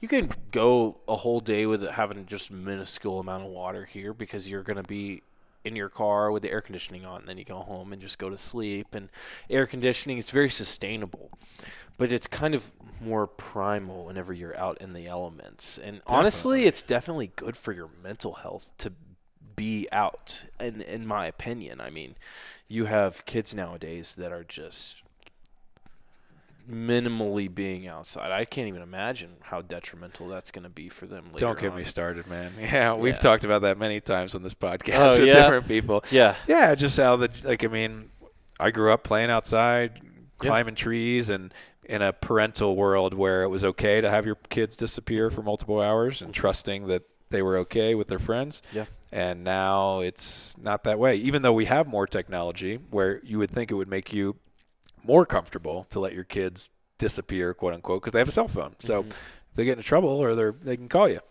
But it seems the paranoia has increased. I think the news has a lot to do with that mm-hmm. because as you probably see at your station, the news covers things that happen – that are exciting and dramatic, but don't necessarily apply. So 50 years ago, you wouldn't hear about the boy that got kidnapped in Maine when he was out riding his bike after dark, mm-hmm. right? It just it wouldn't be you wouldn't hear it. It would be local news maybe, but you wouldn't necessarily hear it out here. Now it's like anybody gets kidnapped anywhere, and it's this sad story on CNN or Fox News, mm-hmm. and then people are like, "Oh, well, shit! Like I don't like it probably won't happen to me, but what if it did? I would never forgive myself. So now I want to rein it in, right? Yeah. Like we have so much more access to information, which is good, but it also exposes us to every possible negative thing that's ever happened, which makes us a little paranoid, mm-hmm. I think. And so we kind of guard against that. No, What's I right, I don't know, but it's it definitely has changed things. Yeah, it it definitely has, and I mean overall, it's nice to be informed, but like you said, you've worked for the media in the past. That hard news is just overwhelming, and sometimes you're like tired of hearing it. And I mean, it's Dude. just like you get paranoid sometimes. People are very paranoid nowadays with just everything. Well, it's like. the complete opposite of what you just described. You're like, yeah, I'm the weatherman. Like, I love seeing people at the grocery store and talking to them, and it's mm-hmm. great. And when you're a hard news reporter, you're either covering politics, which is so dramatic and now polarized and just tense. I guess mm-hmm. tense would be the best word. And so you're writing those kind of messages, or you're covering a crime beat. So everyone you talk to has a horrible, sad story. Mm-hmm. Really, like the best news job is when you're a high school intern writing features, right? You're yeah. covering the kid who drew the comic that won the contest, or mm-hmm. the high school softball pitcher who did a perfect game. You know, those are the glory days because yeah. it's just it's happy writing. But once you get into the grind of a journalist, you're if it bleeds, it leads. So you're covering all kinds of, of, of bad stuff, and that it's like being. My dad was a homicide detective, mm-hmm. so I, I kind of look at it the same way. It's you're doing really important work, but you're taking it on too. And mm-hmm. it doesn't matter how strong you are, you're going to absorb that. And that I saw that happen with my dad over his career. You know, you can only go to so many murder scenes before you let it affect you, and you think, well, maybe the world is a shitty place after all. Yeah. And you can see it on TV with some journalists who are burnt out. The way they talk about the world, it's just you can tell they wake up every day and think, "Ugh, God, this place sucks. Like I can't believe these people and that people." And that's no way to live, man. That's mm. just not like a great mindset. It's a it's a trap. Like I think they're martyrs in a way. It is important to some degree. I don't agree with how the news like I say, I think it could be I think local the death of local news to me is just so sad. Yeah. And that's why we're lucky to have stations like yours and stuff because the story of the boy being kidnapped here is great because there's a kidnapper on the loose and we need to watch out. Mm-hmm. But when you start to get these nationalized news networks that cover these tragedies that don't have anything to do with the area and, and, just all this stuff. Oh well, dude, my last day of college was at Virginia Tech. Yeah. School shooting, Ugh. April 16, 2007. I was already confirmed to go to grad school to get my master's in journalism when that happened. That was literally my last day of college. And so we had our graduation. George Bush spoke at our graduation, president at the time. It was basically a funeral for everybody. And the behavior I saw of the journalist during that time really impacted me. I decided to dedicate my entire grad school thesis into how journalists cover tragedy. Mm-hmm. So I studied Virginia Tech shooting, Columbine shooting, Oklahoma City bombing, 9 11, and interviewed all the reporters who had covered it. And just what was your experience? Da da da da. It was horrible. It put me in the darkest hole. I would say that those years 2008 and 2009 were the two darkest of my life. And when i came out of grad school with a journalism degree i was like i don't want to do anything in journalism mm-hmm. completely spo- ruined yeah because i just saw what it did to people i saw the reality of it reporters would tell me like yeah my editor told me that during the oklahoma city bombing I had to go interview the mom of the victim, you know, or the guy that got blown up, and he said, if I don't get her crying on camera, just to not come back. And hearing stories like that, man, it's just like heartbreaking. That right? is that is it's just it's awful. It's where the ratings, yeah. you know, meet humanity, and it's just like the ratings become more important than humanity. Yeah. And that's how I feel about these national news outlets who cover a kidnapping in Maine, and I'm sitting here in Colorado watching it. And it's mm-hmm. like, yeah, like they're gonna say, oh, well, this is important because you can you know, learn from this. But it's also like, yeah, but you're kind of using the tragedy of one family way over there to make sell the money. news and to make me paranoid. So now I'm. It's weird. I mean, I, I see both sides of it, but I really struggled with that, and I can't work in an environment like that. No, it's just for me. No. It's so I became a travel writer where I yeah. can focus on more fun. Exactly. Yeah, man. And and I mean that's one thing I'm trying to focus on. It, it, and especially with no, local news now, it's it's very localized. I feel like we're not talking about as many national stories because you can flip to Fox News and get a national story, and it's just the same shit over and over again. And Literally. I mean, and yeah. and then you get local news like what we have here, uh, and it's more specific and it's it's more soft news, but what I'm trying to do, I'm trying to entertain people. I want people to enjoy watching the news. That's why I'm doing my Wine Weather Wednesday because people care about that. people want to learn about wine and the weather and how this microclimate is so amazing and how we produce some of the best wine. I'll even say in the world because it's different, man, and we have that. You you look at the peaches I mean, I've lived in Atlanta, Georgia. I've I used to work a landscaping job out there. Doesn't even freaking compare to any of the peaches here. I mean, nothing. Not even close. Peaches are better here. Oh, 100%. Hell yeah, buddy. Hell yeah, they're way better, man. I mean, they it, it, knocks it out of the park, you know. You bite into a peach in Georgia and you know that it's not as good because there's still going to be a little bit of peach stuck on that seed. But right here, you bite into that, you just falls off you the just bone. Toss that, toss that seed at the end. Yeah. You know, I mean, like you just toss that seed. Everything is. Uh, I mean, you that that's just one of those things that validates how truly incredible this place is. The Grand Valley is like no other place in the world. From an agricultural standpoint, from a climactic standpoint, looking at what we have to our west compared to our east. Oh, dude. We are right on that border. And there's so much phenomena that go on with that being in effect. And as far as the I, I'll go ahead and say it again. The gradient, the change, right? Yeah. The change from our east to our west. We have a desert. Yeah. And then we have the Rocky Mountains, beautiful national forests. I mean, so much just agriculture. And as far as the happy medium, we are the ideal definition of the happy median between dry air and moist climate out to our east with orographic lifting mechanisms that create storms. And then we have sometimes something that'll get backed up on the mesa and it'll just dump rain into our desert climate that's yeah. been dry for the past week with a temperature being 20, 30 degrees above the dew point where condensation occurs. So we don't have any clouds in the sky, but then all of a sudden you can get a shift and you can get something crazy to happen just by, you know, taking a little look at that synoptic pattern. Oh, we're getting some cold air advection. That cold air has been is going to move into that region, you know. The the cold air is moving into the Grand Valley. So we got all this hot, less dense air that's just been chilling and, and just sitting and sitting in the valley. And then we get some cold air move through. That cold air is a little bit more dense.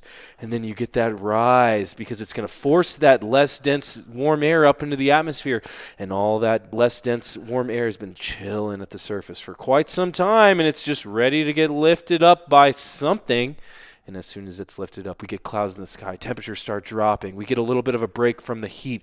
And then next thing you know, we're getting rain. And oh man, we've been so dry for the past two weeks. And then just a crazy shower. And then, I mean, you look at Pod, uh, Palisade in general, the mesa's right there. Those storms will get backed up. And then all of a sudden, you have an abundance of rain that's going to sustain crops for multiple days at a time compared to a whole week of just dry air that's just, you know, I mean, it's great for the grapes whenever you're talking about wine, but I mean, just overall prettiness and agriculture and color. You know, you see things start drying up, and then all of a sudden you get that rain, and, and, and it's like I said, it's it's truly an incredible place. It's something completely different than anywhere that I've personally ever lived. I've never lived out west before, but as far as where we are located geographically, what we have around us, we don't really have that anywhere else in, in the United States. Dude, it's so. insane, honestly. And amen, by the way. Great diatribe. Oh, like, yeah. We yeah, need more people like you in the news, and your personality is just what I expected. So I'm really happy we met because mm-hmm. make weather more accessible, but just to be positive and on the news at night, right? Yeah. yeah. But Julia always makes fun of me because whenever I would tell other people, they're like, "Oh, where do you live?" Most of the time, I'm like, "I live in Colorado." People are like, "Denver?" It's like, "Okay, no." no. And then so I explain, but I would explain the exact same way. Like we're at the north edge of the Colorado Plateau. It's where the Rocky Mountains meet the Red Rocks. To the east, we have the high mountains. To the west, we have the desert. Mm-hmm. And as an adventurer, you know, like camping and stuff, it's the sweetest spot because you can go in any terrain you want really quickly. I mean, take a step outside you have the mesa, abundance of forests, and so many different kinds of uh, just wildlife and a crazy microclimate.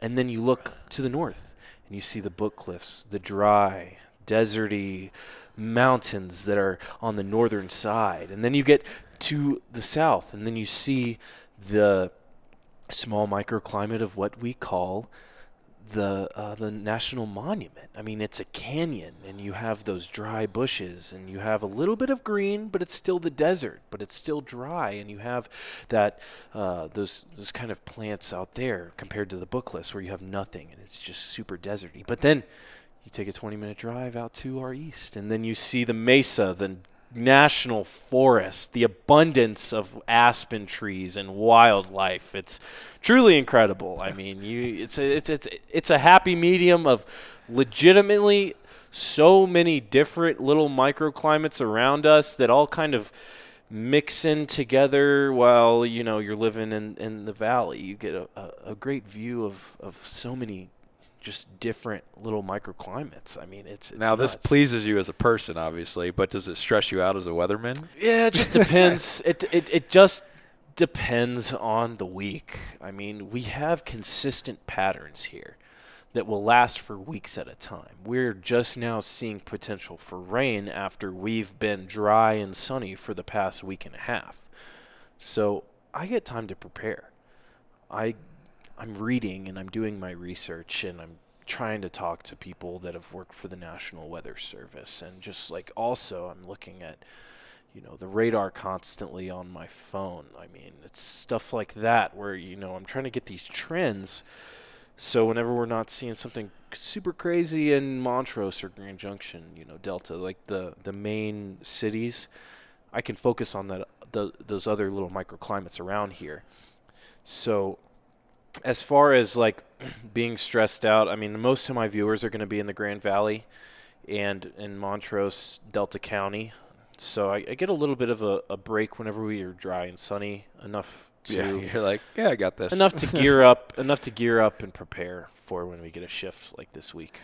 One thing I learned too in that book was that when it says on your forecast sunny with a 20% chance of rain, that 20%, I always took it to mean, oh, okay, so there's an 80% chance it won't rain. Mm-hmm. But what I read, and correct me if I'm wrong, is that that means no, it's definitely going to rain, but in the area that's covering, only 20% of that area covering is going to get the rain. Mm-hmm. Is that true? Mm-hmm. Okay. So it's not like I think people that's a common misconception yeah. that people have when they look at the forecast. They see 50% chance of rain. That means, oh, it might, it might not. And it, it does, but it means that 50% of the area will get rain and 50% yeah. won't. Not 50% it, it, it might not rain at all. Mm-hmm. Is that is that right? No, you're right. I mean, okay. the thing is, you have the same ingredients every day.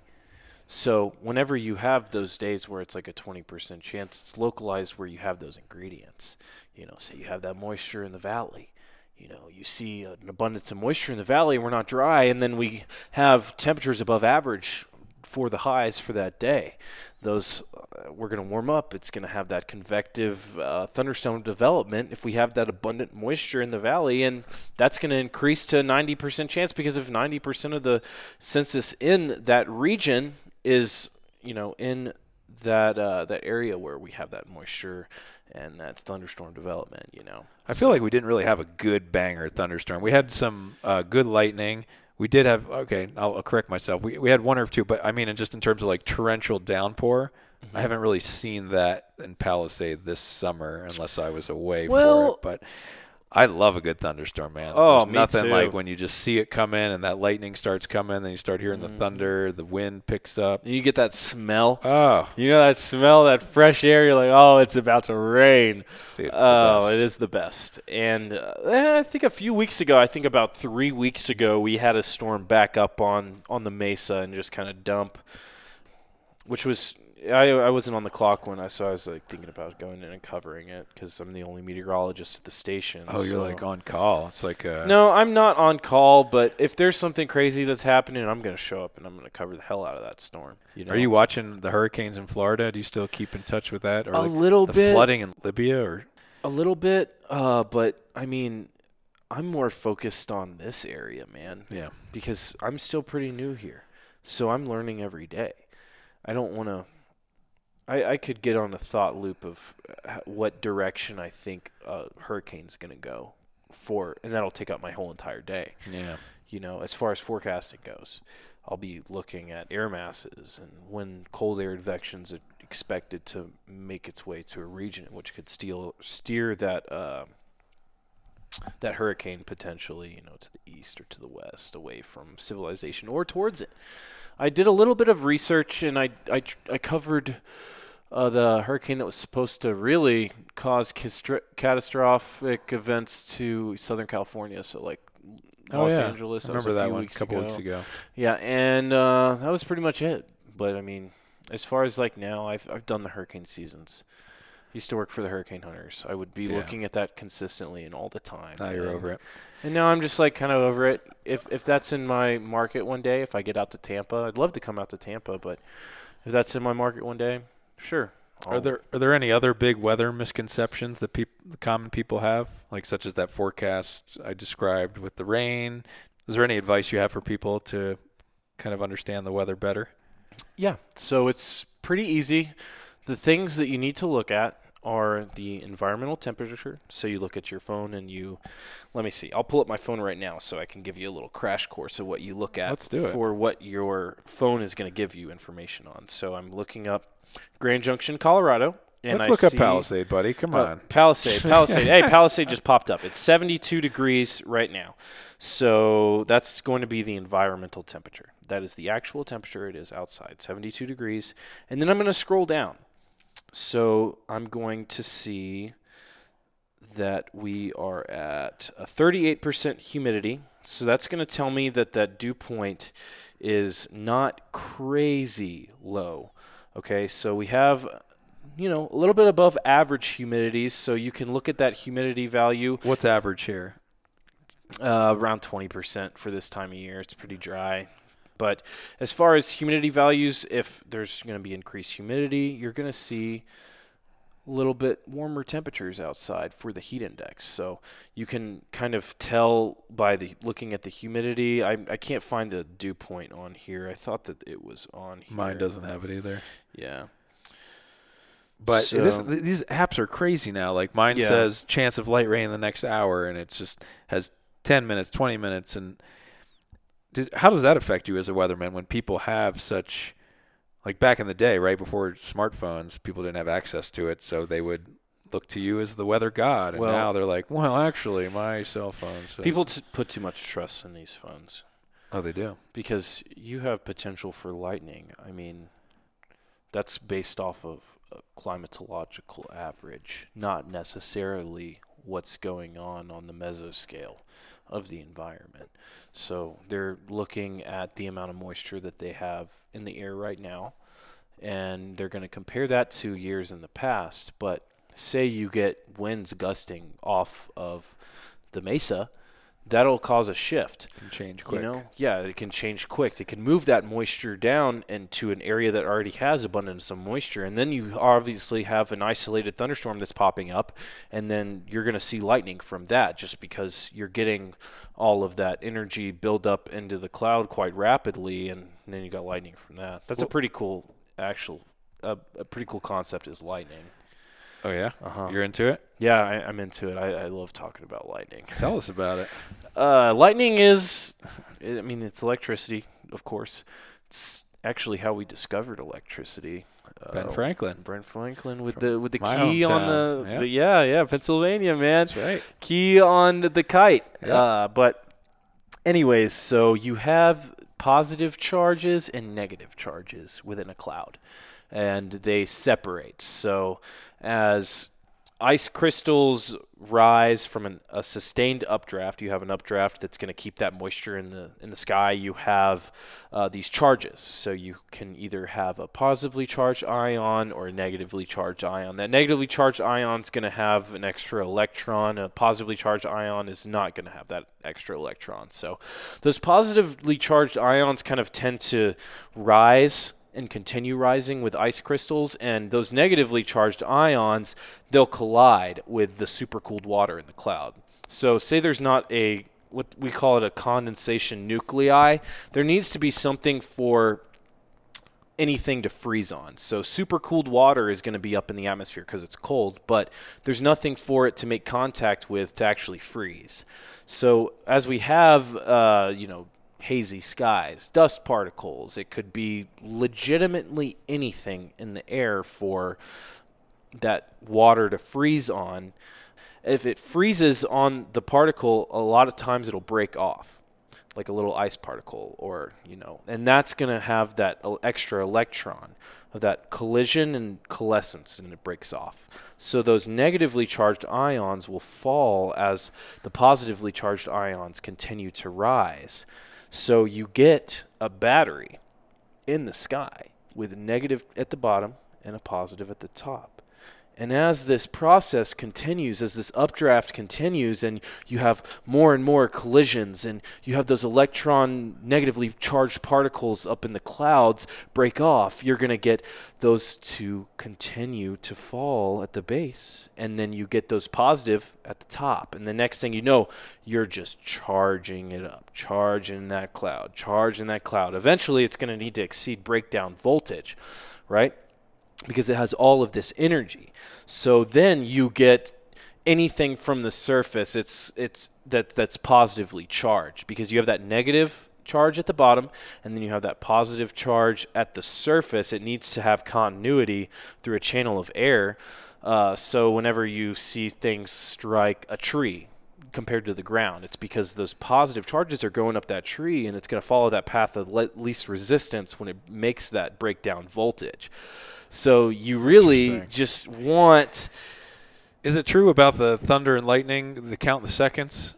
Yeah, you count the seconds. So is about scientific. Mm-hmm. Oh, okay. Yeah. So Speed of sound is is a constant. Okay. So I believe, let's see, uh, about five seconds would be three. Uh, five seconds is one mile, I believe. Yeah, one mile is five seconds. So if you see a flash of lightning and you wait 15 seconds, and you, until you hear it, you know it's three miles away. Interesting. Yeah. So it's it's pretty interesting, and and the concept behind that's really interesting as well, because of lightning uh, being so quick, spark, boom, just like that.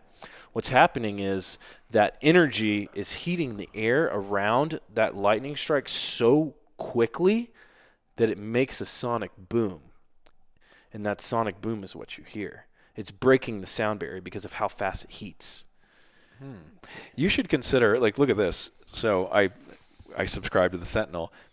This whole paper, this is not the whole thing, but this is the weather section. It's a it's a quarter of the page. Mm-hmm. You know? Oh like, man, I need to get on there. That's I what I'm to, saying. I need like, to start doing in the Sentinel on the side. Like I feel like you would have a great role writing for a paper or even for your organization, mm-hmm. but just have a segment where you break down something like that, like, oh, is the urban legend true? Or you count the seconds between, or whatever you can come up with. But just explaining these weather phenomenon and doing like small features on them for people to to understand it, or like understanding the dew point, mm-hmm. understanding pressure, mm-hmm. things like that, because weather is something that impacts us more than anything, and it's only dedicated this much in the pa- in the local paper. Isn't and a lot amazing? of those things can be explained quite simply. And half of this is like not even where we live, but right? It's like yeah. why do I need to know the temperature in Washington D.C. right now? Right? I, do I? I mean, I don't. I don't yeah. think. I feel like you're the man to like bring this more to life. Maybe. Maybe. Maybe. If you're listening from the Daily Sentinel, reach out to me. Maybe we could work something out. how can we see you? Tell us about how people can view you and when your segments so, are. So let's see. I post on our website every day, westernslopenow.com, and under me, it'll be meteorologist Barrett Vinson. It'll have my updated uh, weather forecast for the day. So usually I'll post after I finish those early morning shows. So I try to get a post out at 8 o'clock every day. If you want to know what the weather is going to be like, look at your phone, uh, westernslopenow.com at 8 o'clock, and you can get an idea of what the weather is going to be like specific for this area and when you can expect showers and why you can expect showers and why you could see some potential for lightning and why the temperature is going to change next week. So you drop some knowledge. Exactly. Love that. I mean, people yeah. can look at their phone and see exactly what's going to happen, but they don't know why. Yeah, so is like the weatherman going to be irrelevant soon? Are you worried about that? Because people have it on their phones and that's all they care about. Is well, like, to be honest, man, I'm just riding this out right now. you know, I I literally found out that I moved to was going to move to Western Colorado in one day, and here I am. Okay, you so you may not be a weatherman two years from now. Who knows? Maybe not. It just depends. I don't know. I don't know what life's going to throw at me during that time period. Yeah, that's fair enough. You know, I okay. mean, I'm just going to take it day by day. That's the way to do it. Take it day by day. Enjoy what you have every day. You know, if you start getting out of that rhythm, it's easy to slip down a, quite a dark path. No, I agree, and, man. You always really, got to make yourself happy yeah. and keep reacting to how you're yeah. changing. Let me broaden the question a bit. Is there any concern in the weather industry that – apps and stuff will ruin their career. Like in my like AI is a huge threat to writers. Mm-hmm. Like we're pretty worried about it. I mean, now it's not so bad, but in 10, 5, 10 years, it's like crap. Yeah. Do weather weathermen feel that way? Well, as far as the news side of things right now, there's a shortage of weather weathermen, really? Yes, there's a shortage of good meteorologists on air. Uh, that's just from people getting burnt out which I understand from hard news all the time. You don't like waking up at 3 a.m.? Come on, man. Oh man, I get off at noon though. yeah, yeah. I'm trying. Like I said, day by day, man. Like yeah. Day by day. But uh, I don't know. So as far as news, the local news crisis is obviously this stuff isn't going to be around forever. Yeah. Well, we're trying to bring it back to Palisade. Yeah. So we're trying to yeah. buck that trend. As far as me though, I, I have the Air Force for my backup. I, I'm I'm chilling. Like I said, I'm gonna ride this news thing out as long as I can because I enjoy it. I don't work a damn day in my life. Who knows? We may see you on a so, New York City channel before yeah. in a couple of years. Maybe, maybe. But the overall goal, you know, would be good national news. Maybe storm chaser for the for the Weather Channel. You should chase or, a tornado. Yeah. Do you know any people that do that kind of stuff? I've I've been to college with some people that would like drive out and do that stuff. I would love to do it. I'd love to shadow a professional storm chaser mm-hmm. just as a media and do a story on it. Yeah. Like holy shit. Yeah. I mean, I don't know if it would be like Twister, but that's what I imagine. Uh huh. And that would be super cool. My thing is, if I were to go do that, I would just continually look at data the whole time instead of actually look at the storm itself because I would want to know where it's going.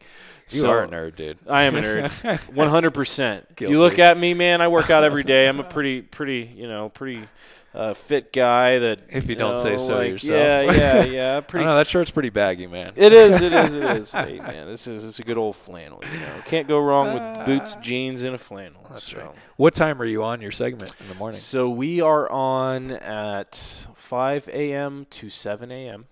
Uh, so I go live for a full three minute and 30 second weather every single hour twice I believe. Yes, twice, and then I do a weather update for two minutes, and then I'll do a first forecast and a final forecast. But, and then I'll go live for the noon show, usually for about three and a half, four minutes, talking about the weather for that day. And will you do the wine weather Wednesday continuing this month, or is that over? So I'm going to continue it until the end of October. Awesome. I'll be running it for 12 weeks, and I believe I'm in week six right now. Any? So. Do you know the wineries they'll be yet?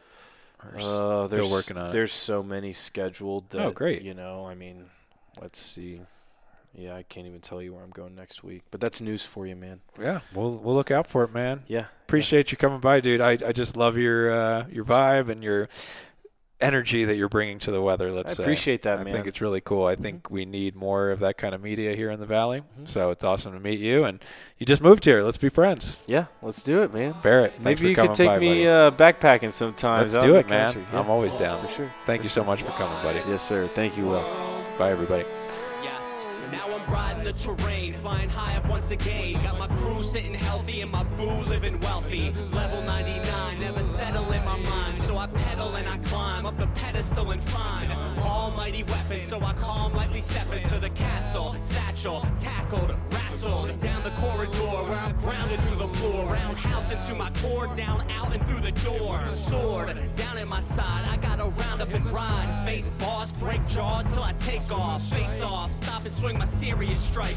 This is it. Take the title, disappear in the night to the whole wide world. Got the keys to the kingdom overseas with the wisdom guarantee that my rhythm hit the whole wide world. Slay the boss in the castle when we cross final battle. Then I walk out, travel to the whole wide world. Got the keys to the kingdom overseas with the wisdom guarantee that my rhythm hit the whole wide world. Slay the boss in the castle when we cross final battle. Then I walk out, travel to the whole wide